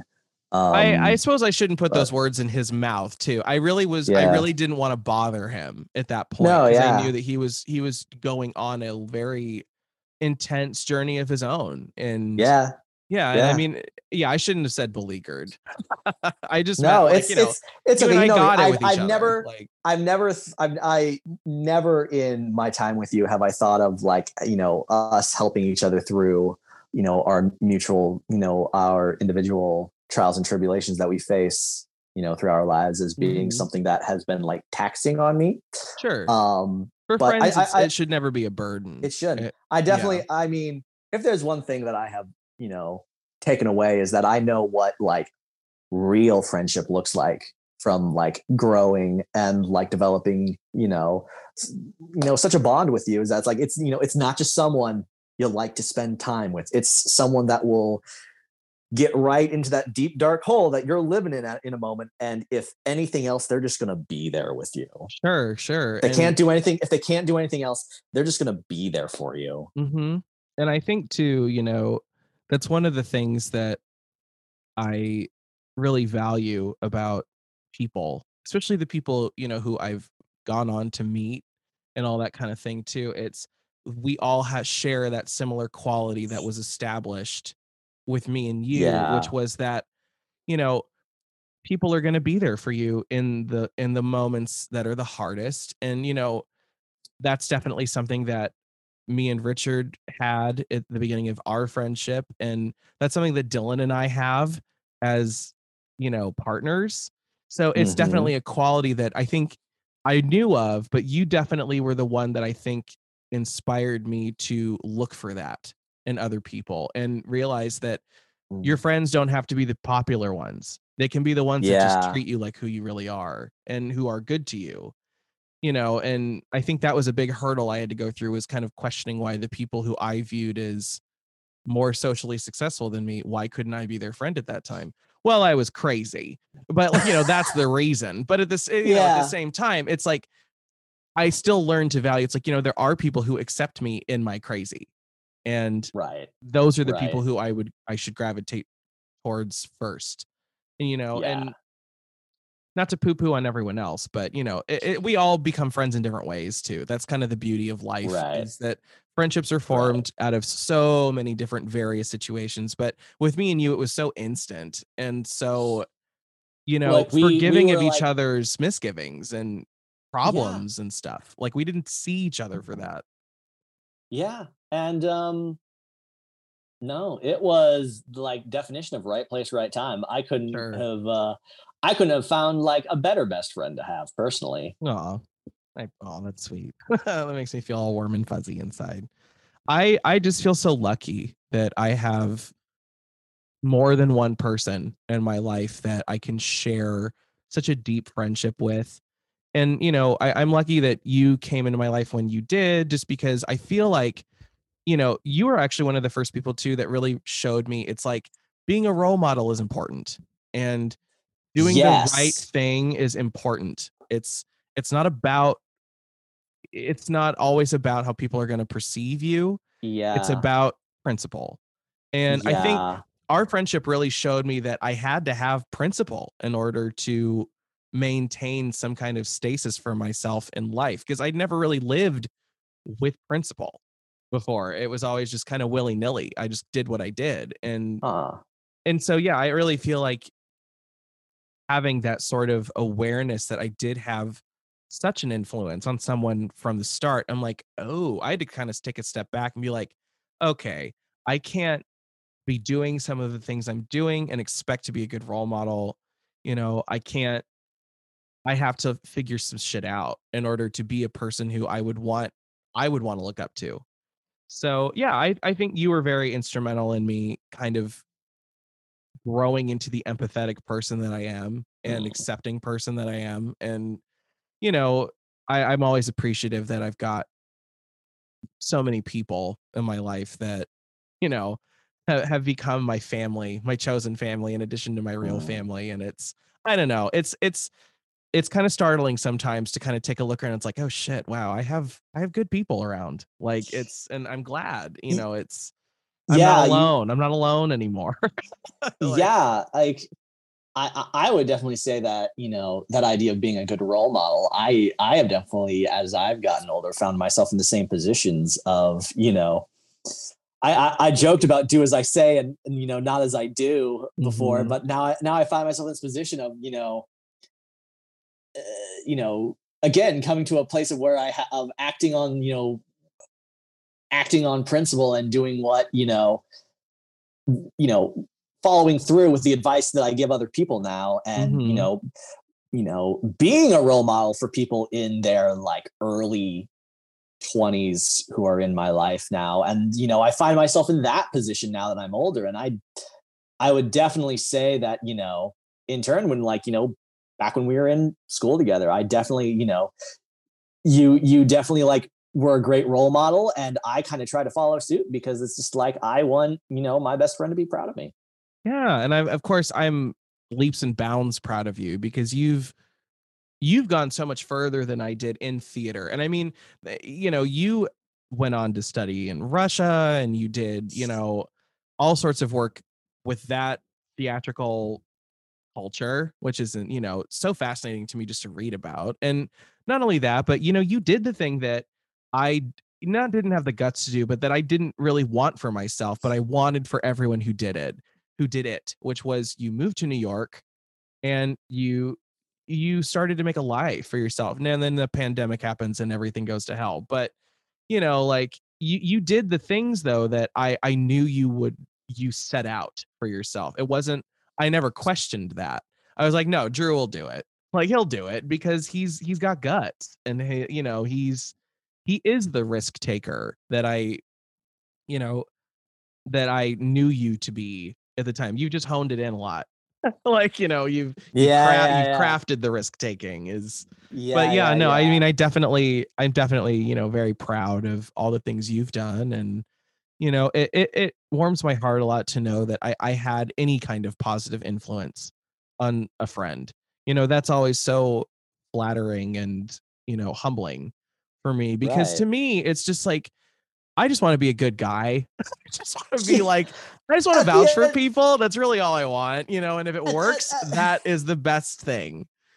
at the end of the day that's all you can ever hope to be right uh, yeah and i mean that's always been how i am you know and i show it a lot through food and I, it's kind of where this whole podcast came from you know You've got- speaking you of gotta- that was that i i didn't know how to befriend people after college because i was so broken mentally that the only thing Mhm. i knew was like well i know i can cook really good food and that comes from the heart and i hope that they understand that and they did all yeah guys. You know, they got it immediately. They're like, oh, this is how he shows his affection for us. It isn't Yeah. through, you know, it, it isn't through all these other things. It isn't through conversation necessarily. It is he cooks for us because he he wants us to be close. And Yeah. you know, I that's at least that's what I hope they thought. But like, you know, I I, I think that's what it was. But Uh, yeah, it's definitely just who I am to just be like, I want people all to have I want every I want to take everyone to the fair to get cotton candy. that's that's who I am. right right I, some people think it's the other way around. Jack Parker's fair is where you get cotton candy. Well, I'm gonna fucking take you there. Like you know, oh my god I believe in fairness and and but fair like responsibility with it too, not just yeah an equal inequality Yeah. of voice. But you know, I do think that people deserve a chance and yeah you know, I was given so many chances by so many different people, despite the misgivings I came to understand later on. Mhm. And it's like, damn, people were patient. you know, it's like I need to I need to show that and I need to I need Yeah. to give that back. So um, absolutely but uh I let's let's wrap up here with the the food because this is this is going to be like the heart most heartfelt episode of the entire show. I'm oh man like, i'm like i'm like a lot of like it's a lot of me and Drew just like loving on each other, but that's great. that i mean that's what we do like you know We, I mean, it, that is a great, actually, it is a great thing to example of our friendship is that you and I are kind of we're yes men to each other, and I think any good friend is that type of person to their about to their closest friends. But yes. you and I are like sensible yes men to one another. We know how to sound things off of one another yeah. And we've also break we've it also into a been logical thing. and we've also been capable of calling each other out on Yeah. shit. Yeah, we know it's like I that's something that we are that's something we're not afraid to do with one another. Yeah, and I mean, I think it's because we do it in what I view as the healthy way, where is it? It's not like it can never be improved, you know, or that it can never be worked on, or that it's Yeah. such a such a fault that it it's cause for you know the uh what am I trying to say? It's like it's not a fault. It's like a thing of look. I mean, this is something that you are grappling with, or this is something that you need to work on, but that you'll get it done. Like I know Yeah. you'll work on it and get it done. There's just like a a weird heightened level of respect. I feel like when it comes I- to criticism. and you know and you know what i think that comes out of is that you know there was there was you know there was about like four or five months where you and i didn't talk for various Yeah. reasons we, Yeah. we we we we had a bit of a i don't want to call it a falling out but like we just we need to take some time because we just we weren't we weren't seeing eye to eye no, and I and think um yeah, and, and I think- yeah. Go ahead. Sorry. no yeah but like i think once we kind of like got over that once Mhm. we kind of like once we kind of got over ourselves That's like, really what and it was, yeah or I at think- least for myself. Yeah. for me too we both we both kind of just had to like swallow our pride and get off our you know get off our high horses and meet back down on planet earth that um you know i think i think that i think that experience has only tempered the relationship Sure. And you know, the one thing I, you know, think about now especially is that everyone makes choices in life that are their choices to make.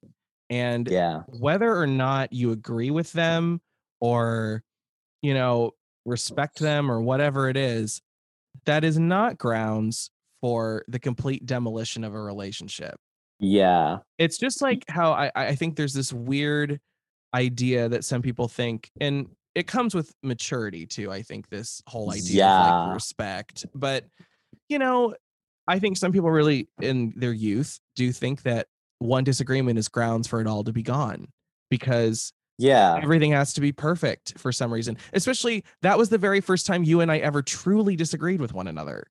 that was like, that was like had any kind of feeling that wasn't um proponent it was or like to the other person it was very i have a set of beliefs that i agree with and why are you not agreeing with them? And that is where the sort of the triggering came from i guess.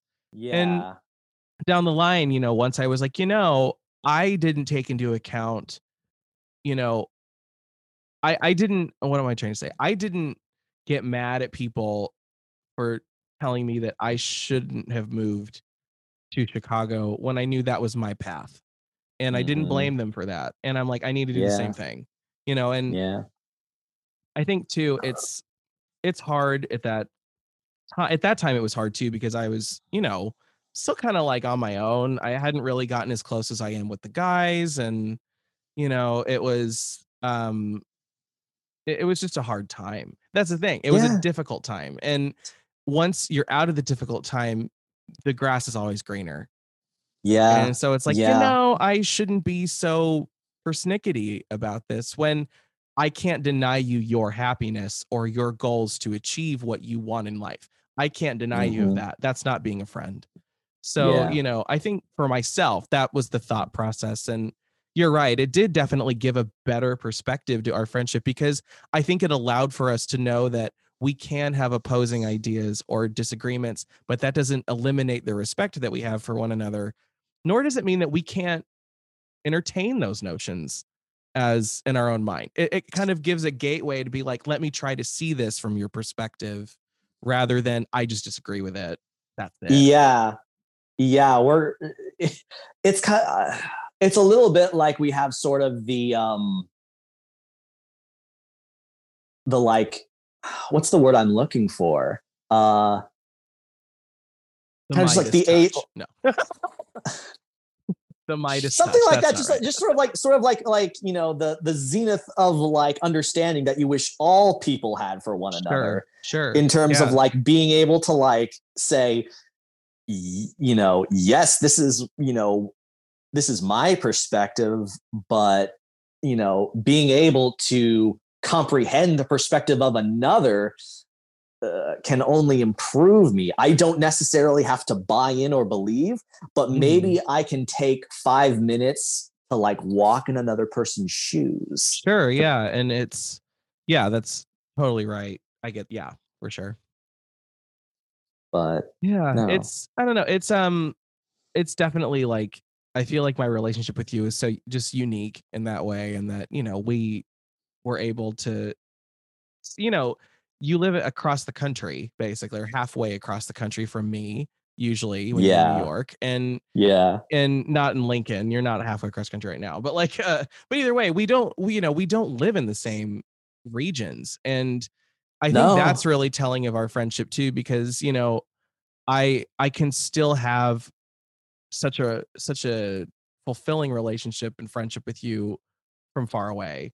And and that I that I really think takes takes effort and that you know, takes willpower and you know a lot whole lot of love too but yeah. you know but yeah we could go on and on but the point is i i am proud of you and i and i'm you know happy that you're seeking out what you want to do in life and that you've never had that uh i feel like that's never not that's always been the option.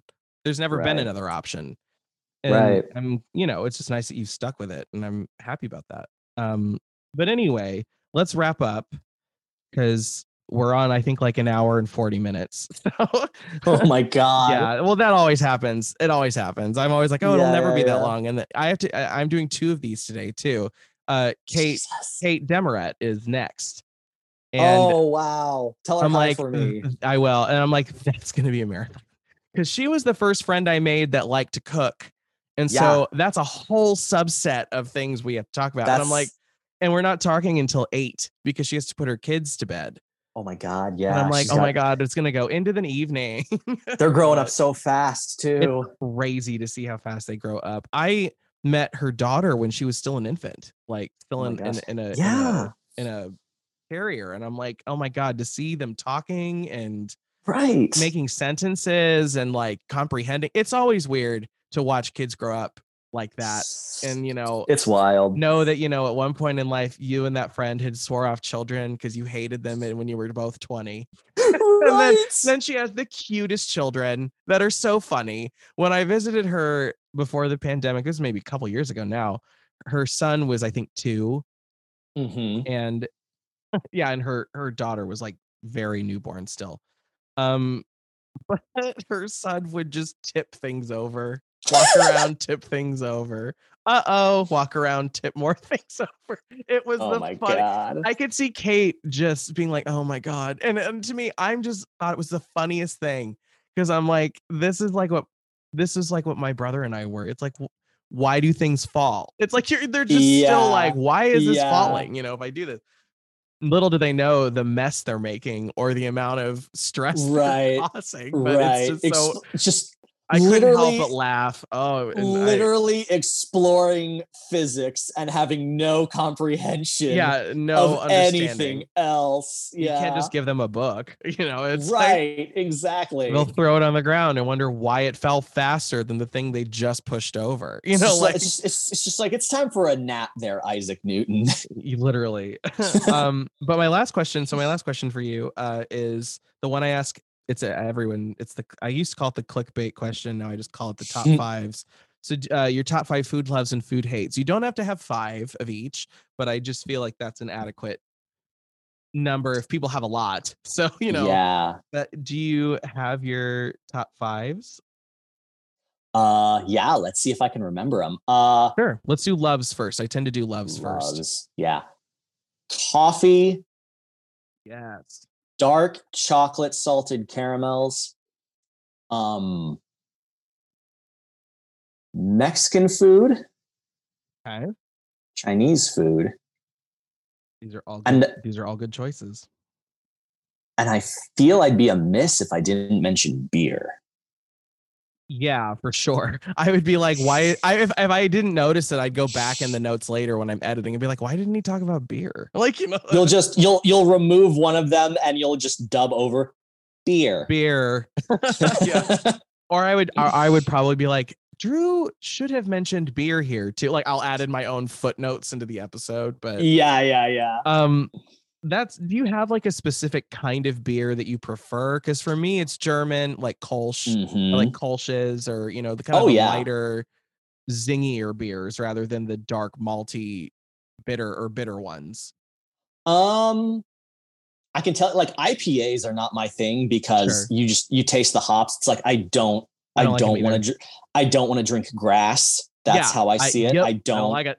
I like I for a little context, I spent two and a half years working in a job in the beer industry. So I got to try a lot of beer and I got to learn a lot about beer and you know a little bit about boot beer and food pairings, but Sure. not not a ton in that regard. But you know, you learn a lot about like you know the ingredients that go into beers, how a little bit of the active chemistry involved, um, and just like what makes beer taste the way it does, Yeah. um, and why it's good.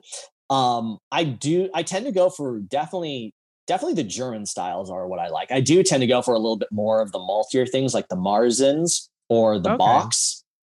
Um, but I will always have a good lager just because they're so universal. Sure. I do like lager too. Yeah. Um, I was gonna say, you know, the one thing I think is so interesting now that I start reading more and more books during this pandemic and, you know, buying more and more bookshelves to Dylan's chagrin. Uh we there's so many things about how beer is such a important part of world history that is not really Yes. discussed and so i'm kind of starting to i found a book it's i'm going to order it i think and it's really about that there's also the book the history of the world in six glasses and or in 6 beverages mm-hmm. or six drinks whatever it's called but beer is one of them but yeah. yeah, beer is like fascinating. And who knew?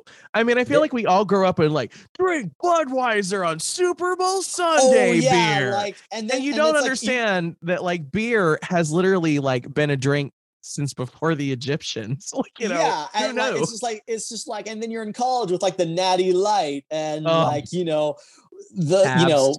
Just the absolute piss water that is PBR like you know, experienced its its resurgence when we were in college. PBR was the, was the beer of choice.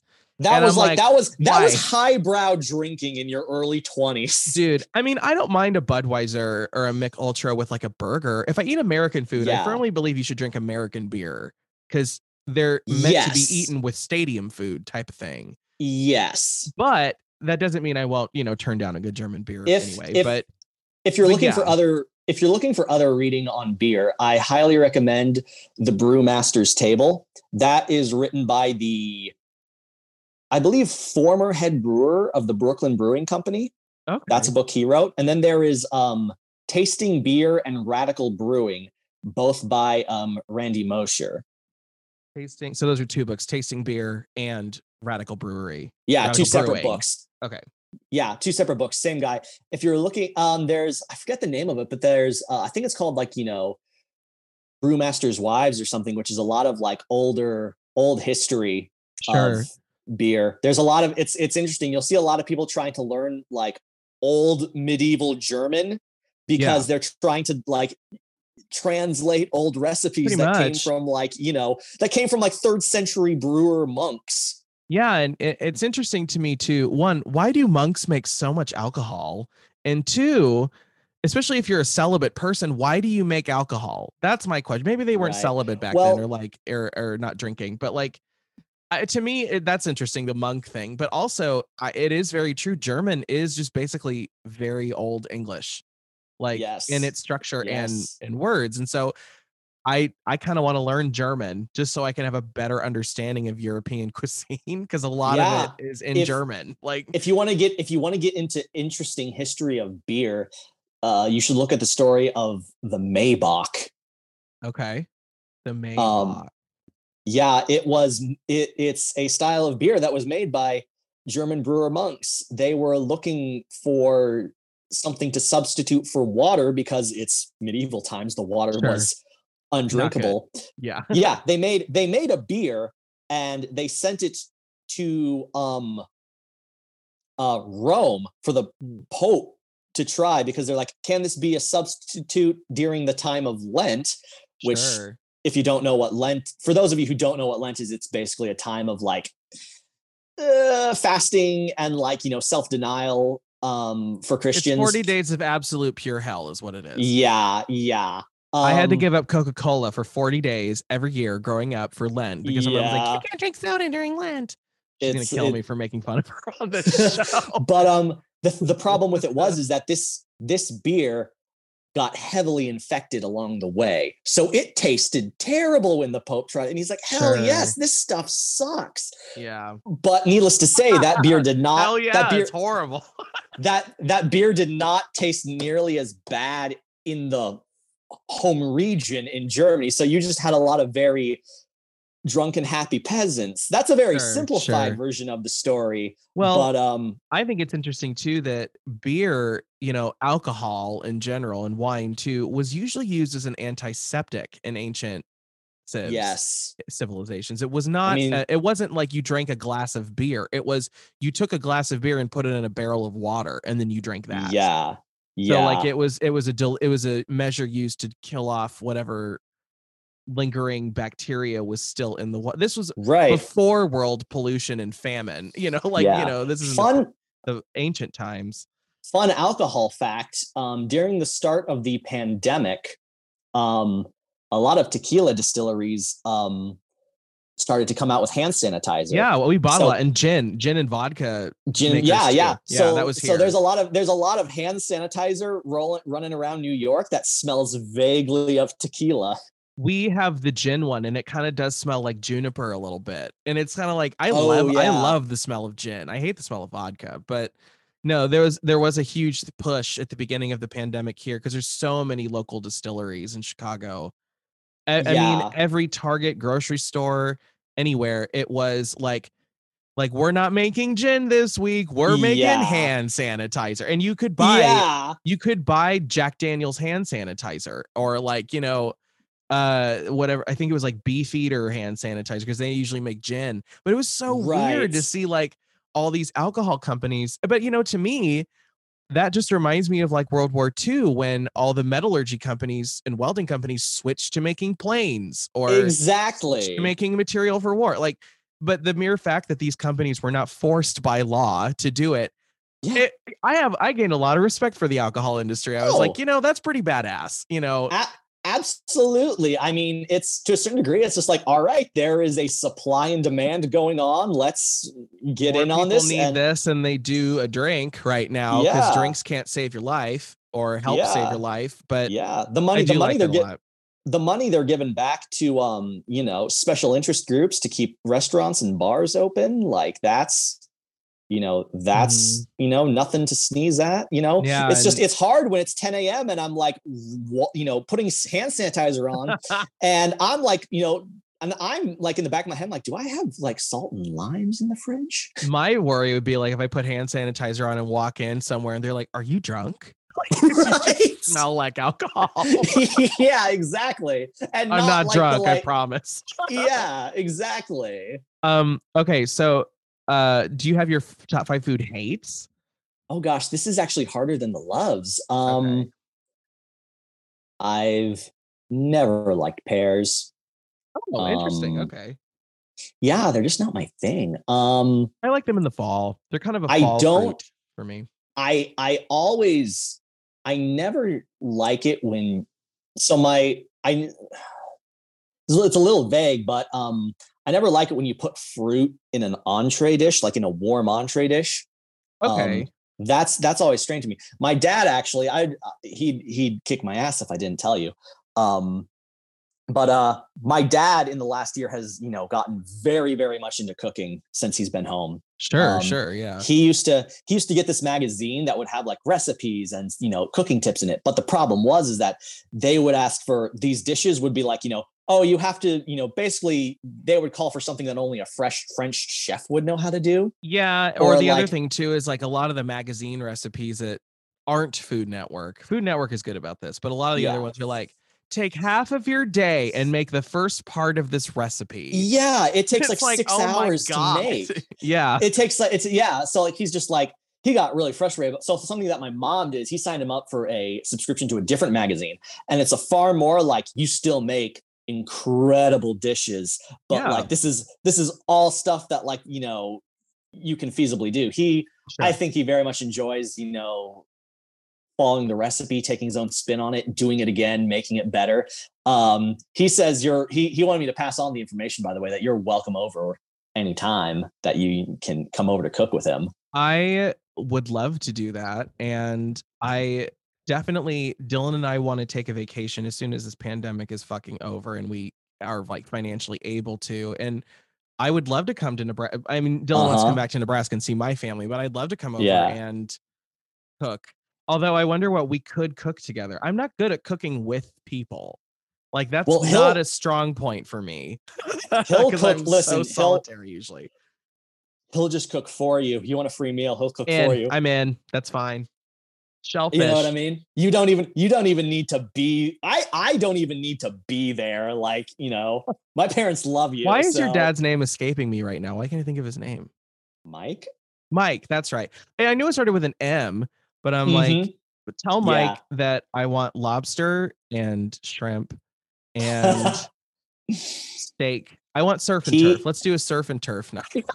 he actually he actually made surf and turf uh about two weeks ago and it was great Oh, it's We were la- surf and turf. he was he was he was looking at my mom and he's like you know because we had like i said at the start we had lobster tail this christmas and he's like and he's just like you know vicky is there anything that you would ever want me to make with lobster she's like yeah lobster bisque and he's like good i have 12 more ta- lobster tails in the freezer and no one knew that he bought them in bulk because i guess that's the only way he could get them but we're like what the hell What? Oh my god, I would do like lobster rolls. I know that's the thing Mhm. here because Dylan's from that region, but bisque is a good one.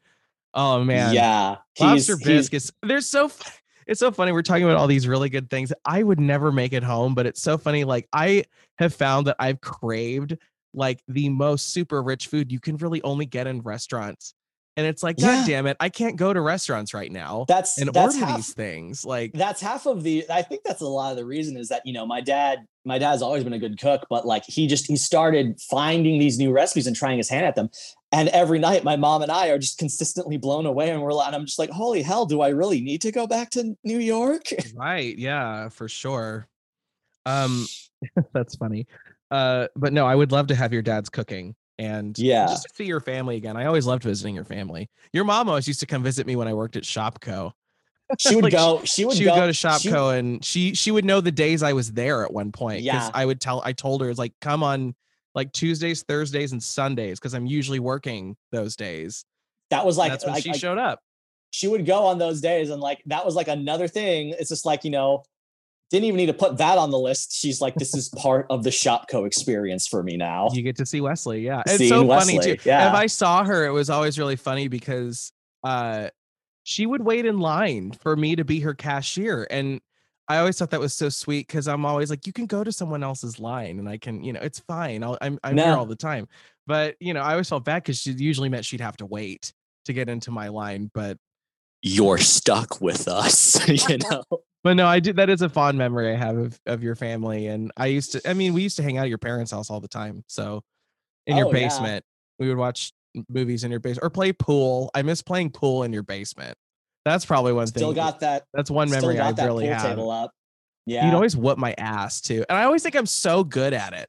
I'm like, I'm so good at playing pool. And then every one of my friends is like, no, Wesley, you actually really suck.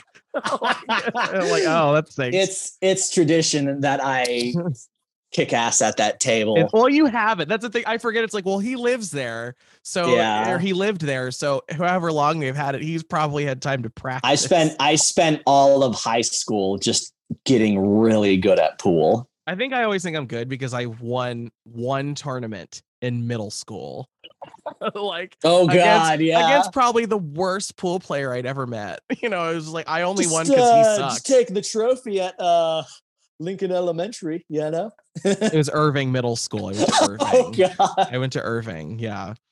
my elementary school was Prescott, so that was that's in Oh, my neighborhood though. That it's an old school. It's gorgeous school, but it's old. Um, Press. Oh yeah.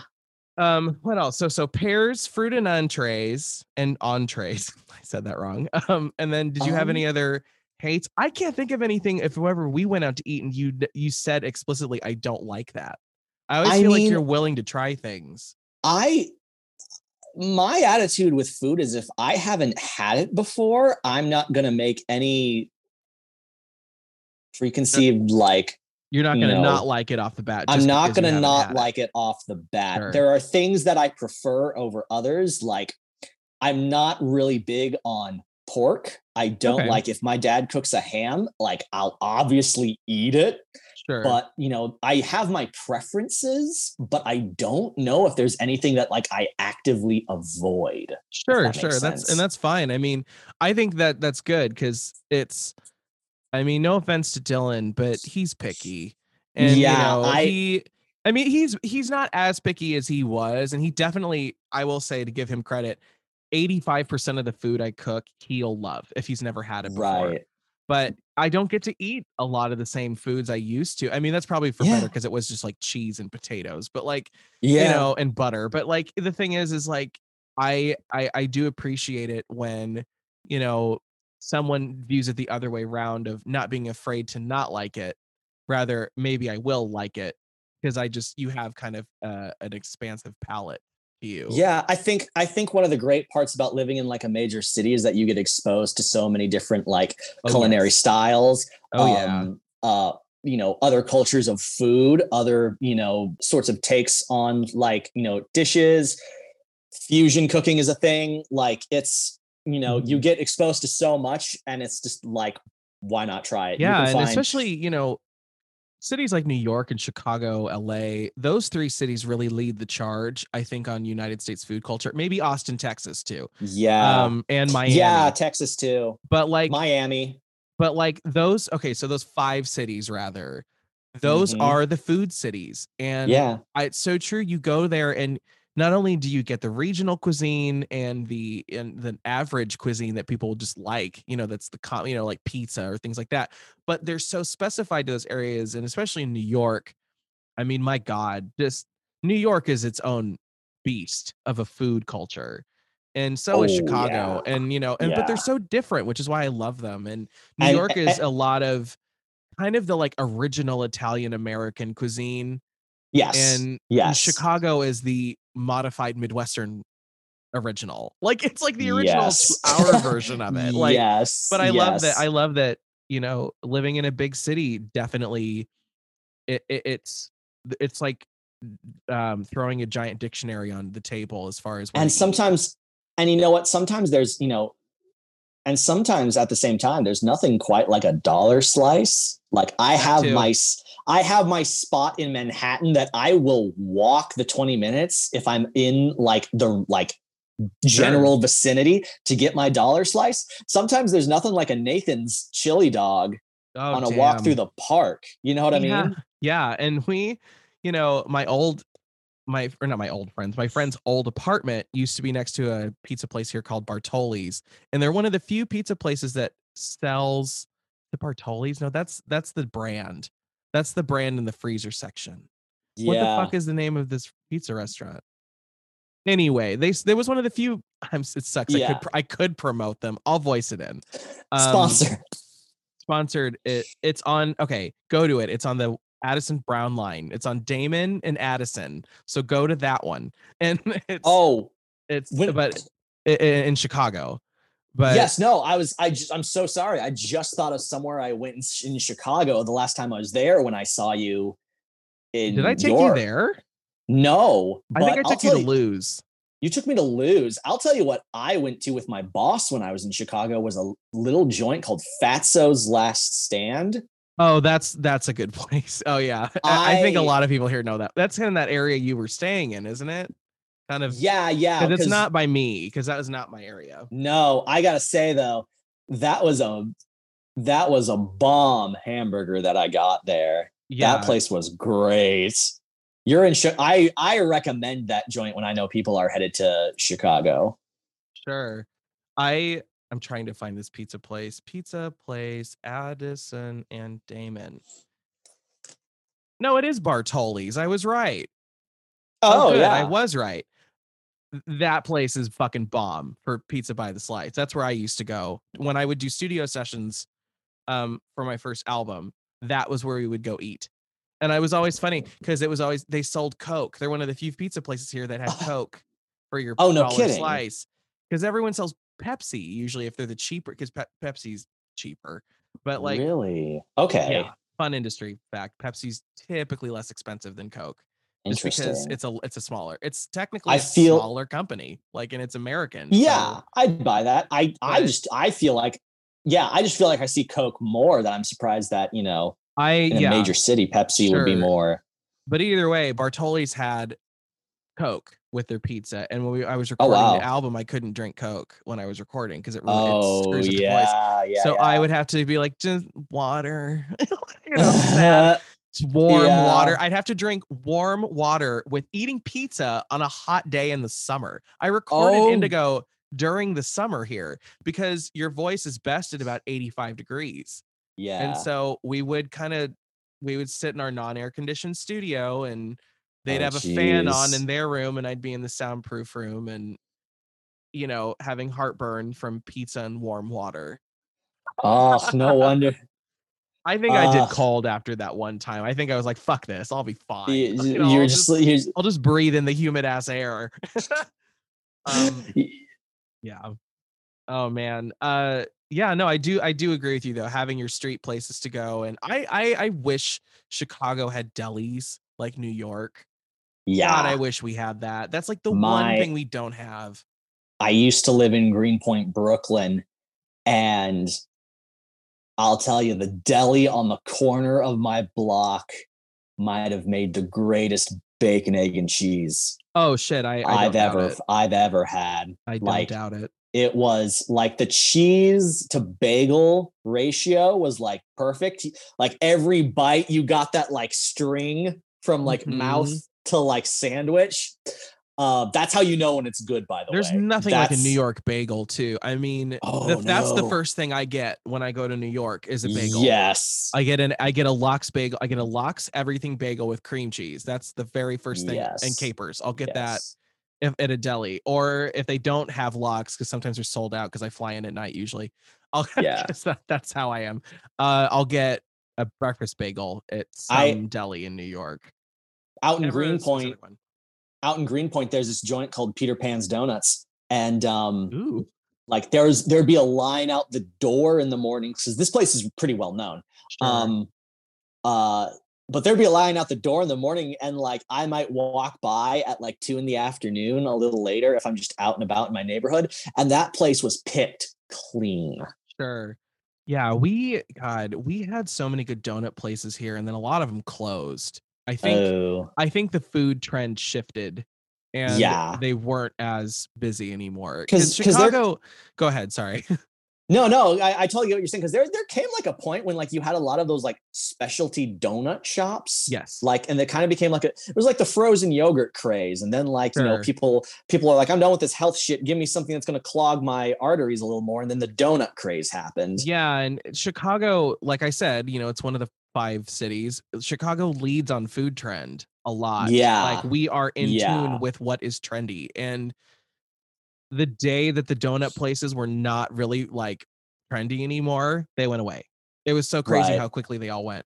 And now, you know, there are still good donut places around, but usually if I'm getting on the train, there's just Dunkin'. So like yeah you know, and I get, yeah. You know, and it was so uh, before the pandemic, I would get coffee almost every day from Dunkin', um, because it was Oh, I usually worked dinner, so it would I would get on the train at two thirty or three, and it was only a dollar for right coffee, and the very sweet Indian ladies that worked at the Dunkin' at the Western Brown Line stop. I hope it's still there when this pandemic is over. They like knew my order. They if I ordered a medium, they'd just give me a large. They were so sweet. we I, I there was a Dunkin' Donuts on the corner of the warehouse, and I was like a regular fixture at that joint. Like if I woke up later, you know, if I hit snooze, which was like every morning Sure. I would just I would just breeze through and grab like my like large Dunkin' black coffee on my way into work. Ooh, I have to Um, get something in it. Black is just so it's there's a great joke that I got sent to me from the Mary Tyler Moore show. So it's old, but it's Betty White. Uh-huh. She says coffee experts agree. Co- uh, coffee should be enjoyed just as it comes from the pot, dark, rich, and black. And then she takes a sip and then she goes, "Mm, just have a little cream and sugar. Like she's like panicked that she drank black coffee. Like that's how Yeah, I am yeah, with black coffee. And Dunkin' Yeah, yeah, especially. yeah. It's like g- just dump the Hershey syrup in, please. Like make that a See, mocha times four. it's it's the only way I can drink my coffee at this point. Sure. And that's so funny because I remember even you and I love, I mean, I love coffee. And actually, Richard and I are Mhm. starting a podcast about coffee because he's obsessive about coffee. Oh, like so like, beyond us. Like there know, are some like I mean, is he like a full on like coffee sommelier at this point, or he's he's on his way. Does he do like the pour over thing with like the glass? What we're he doesn't have one, but we're what we're trying to do is we want to test we want to taste test a different coffee every show. And we want to try it you know, one day we'll do a drip because I do drip coffee because I'm old school. That's how my Yeah. grandparents made coffee. You know, Yeah. it's like that's just how I learned. Drip- It's quick. Drip coffee is what I like grew up on, but then I think like junior year of college when I was in uh when I was doing my study abroad, I Mhm. tried French press for the first time, and that was a game changer for me. See, French press, that is such a specific. I have to. I have to like brew a specific coffee. I have to do Colombian Really? roast with French press coffee, which is not what you're supposed to use it for. You're supposed to use it for French roast coffee because it brightens up the flavor. But French roast is so acidic and like you can taste the citrus in it. And so for Yeah. me, it's like I like Colombian because it's chocolatey tasting. Chocolate and coffee, there's no better combo in the world for me. Chocolate, I- coffee, I- and cinnamon. Like Oh, those yeah, three. I- are- I buy these those big like tin containers of some Colombian grounds when I'm back in the city, and um, like you have to open it with a can opener because the top is like oh, I love vacuum those. sealed. Yeah, for Yeah. sure. Those are like And the I- old school way of making of packaging coffee. Yeah, and so like I like when I pop it off, the first thing I get hit with is like this overwhelming aroma of like chocolate, and it's just like, and I'm just like, I know I'm I'm just like I know this isn't something I can just straight up eat, but my. God, if this, See- this- my mind's telling me no. but my my body. body it's telling me yes. Uh, Yeah. um, there was a at TJ Maxx. I bought this, I think, a couple of years ago for someone. It was like a, it was like a, uh, we used to do like gift exchange at work. Like you put your name and you get someone buy them a gift. And so I got someone, one of my coworkers who was also coffee obsessed. They worked in Starbucks, and I got them. It was a gourmet set of chocolate covered espresso beans, but it was different kinds of beans instead of different kinds of chocolate. Oh, So they had French oh. roast beans, uh, Colombia beans, Sumatra beans. Like it was insane. Like, and I was like, I bet this would be really cool because you would get to actually taste the different espressos rather and how they pair with chocolate. My favorite, she let me try some. My favorite, of course, was the Colombian one. Yeah, like, yeah, it's yeah. chocolate on chocolate on coffee on chocolate. Like, you know, it's but yeah, I do I do love the chocolatey tasting roasts more than anything. Yes. Yes, I don't go. I'm. I usually don't. French roast, I would kind of agree with you, is like very acidic. Usually, anything that isn't like something that's very well balanced but full bodied. Mhm.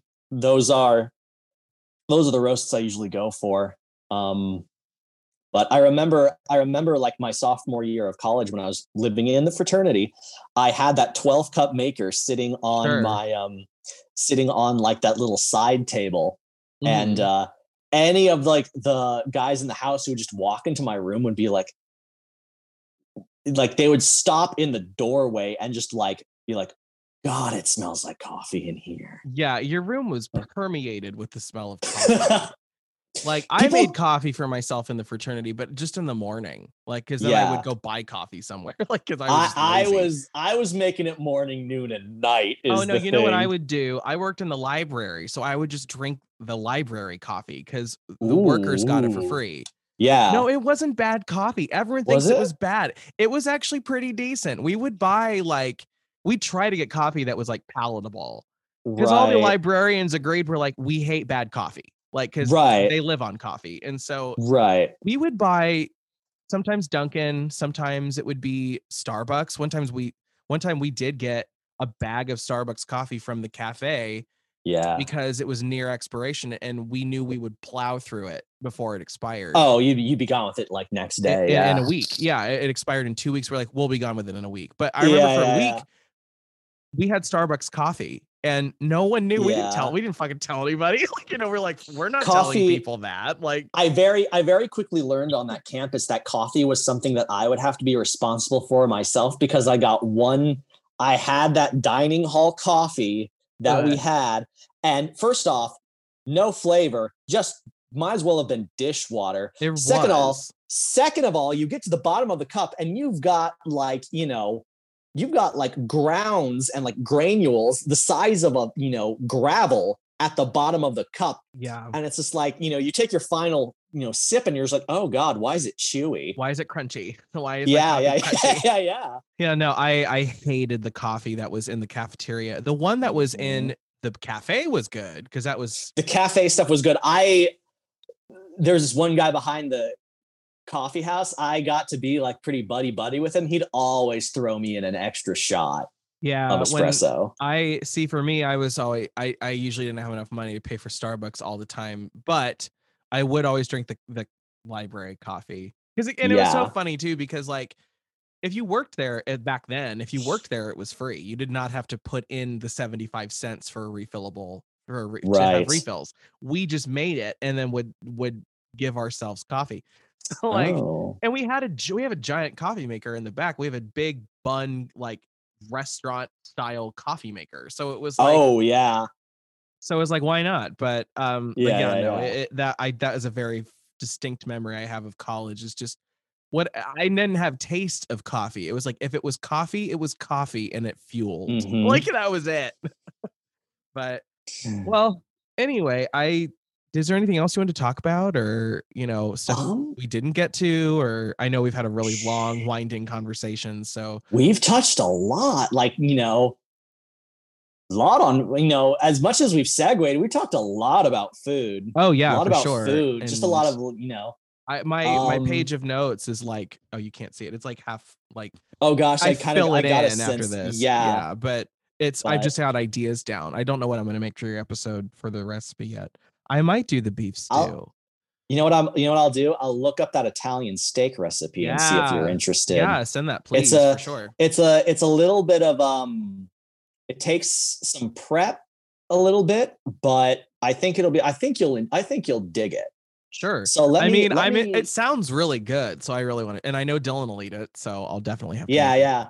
Let me let me look it up and um uh because i'll tell you this i'll tell you this is a very important aspect of family cooking for me is Sure. that when i was like a kid like a little kid my mom put together this gigantic it, we with this gigantic three ring binder like a three and a half inch Mm-hmm. three ring binder of recipes and those recipes are from like my mom and her sisters Mhm. and then my grandmother and all of my grandmother's sisters and then like my Wow. great grandmother so it's like the family recipe book. There's some stuff in there from like my uncles and stuff um but she compiled it all on the computer arranged the entire thing. Um so that is also a place where we get a lot of our information but i would i would be amiss to not mention this because you know it's also tradition that everybody gets one when they move out See, that's that's like how you've seen my big binder of food, haven't you? Like my big, it's a huge blue binder and it says Wesley's recipes on it. oh my gosh i'm i It you, it has like I red have. piping on it. Like it's just a big binder. yeah That that's what I was given when I turned 12, 13. God, I'm not that old, am I? Jesus. I mean, that that binder's 15 years old. But it's yeah it's every family recipe I ever I ever tried. And I did steal recipes from my grandparents, but my mother has the the big book of food. I think of my Mm. grandparents and my dad has it for my grandmother. So like Yeah. I need to I need to get on that and be like, "Hey, can you just give those to me for like a yeah. month and I'll actually Yeah. transcribe them and I- yeah. yeah i guess i guess for me any like final thoughts i have on food would be is that it's you know there is a huge amount of tradition that has gone into cooking when it comes to my family. And it's you know obviously something that's you know still growing and kind of just you know this something that has you know my my dad absolutely is you know enamored with and is Mhm. growing at it and loves it. And i obviously reap the benefits of it. Um it's always it's always fun to help him in the kitchen when he needs a spare hand or two um but it's you know it is something i have yet to get good at but you know i was very fortunate to grow up in a household that taught me to try new things and you know expanded you know my palate. And i've had a lot of very i've been very fortunate to have a, a lot of experiences with food and people who like good food I'd like to thank Drew for being on this show. After this week, I'm going to take a short break from this podcast. I'll be back with a new episode on March 16th. If you'd like to support this show, don't forget to subscribe and please give the show a rating on your favorite podcast directory. If you'd like to get in touch with us, please email us at gfbf at arcadiapodcastnetwork.com.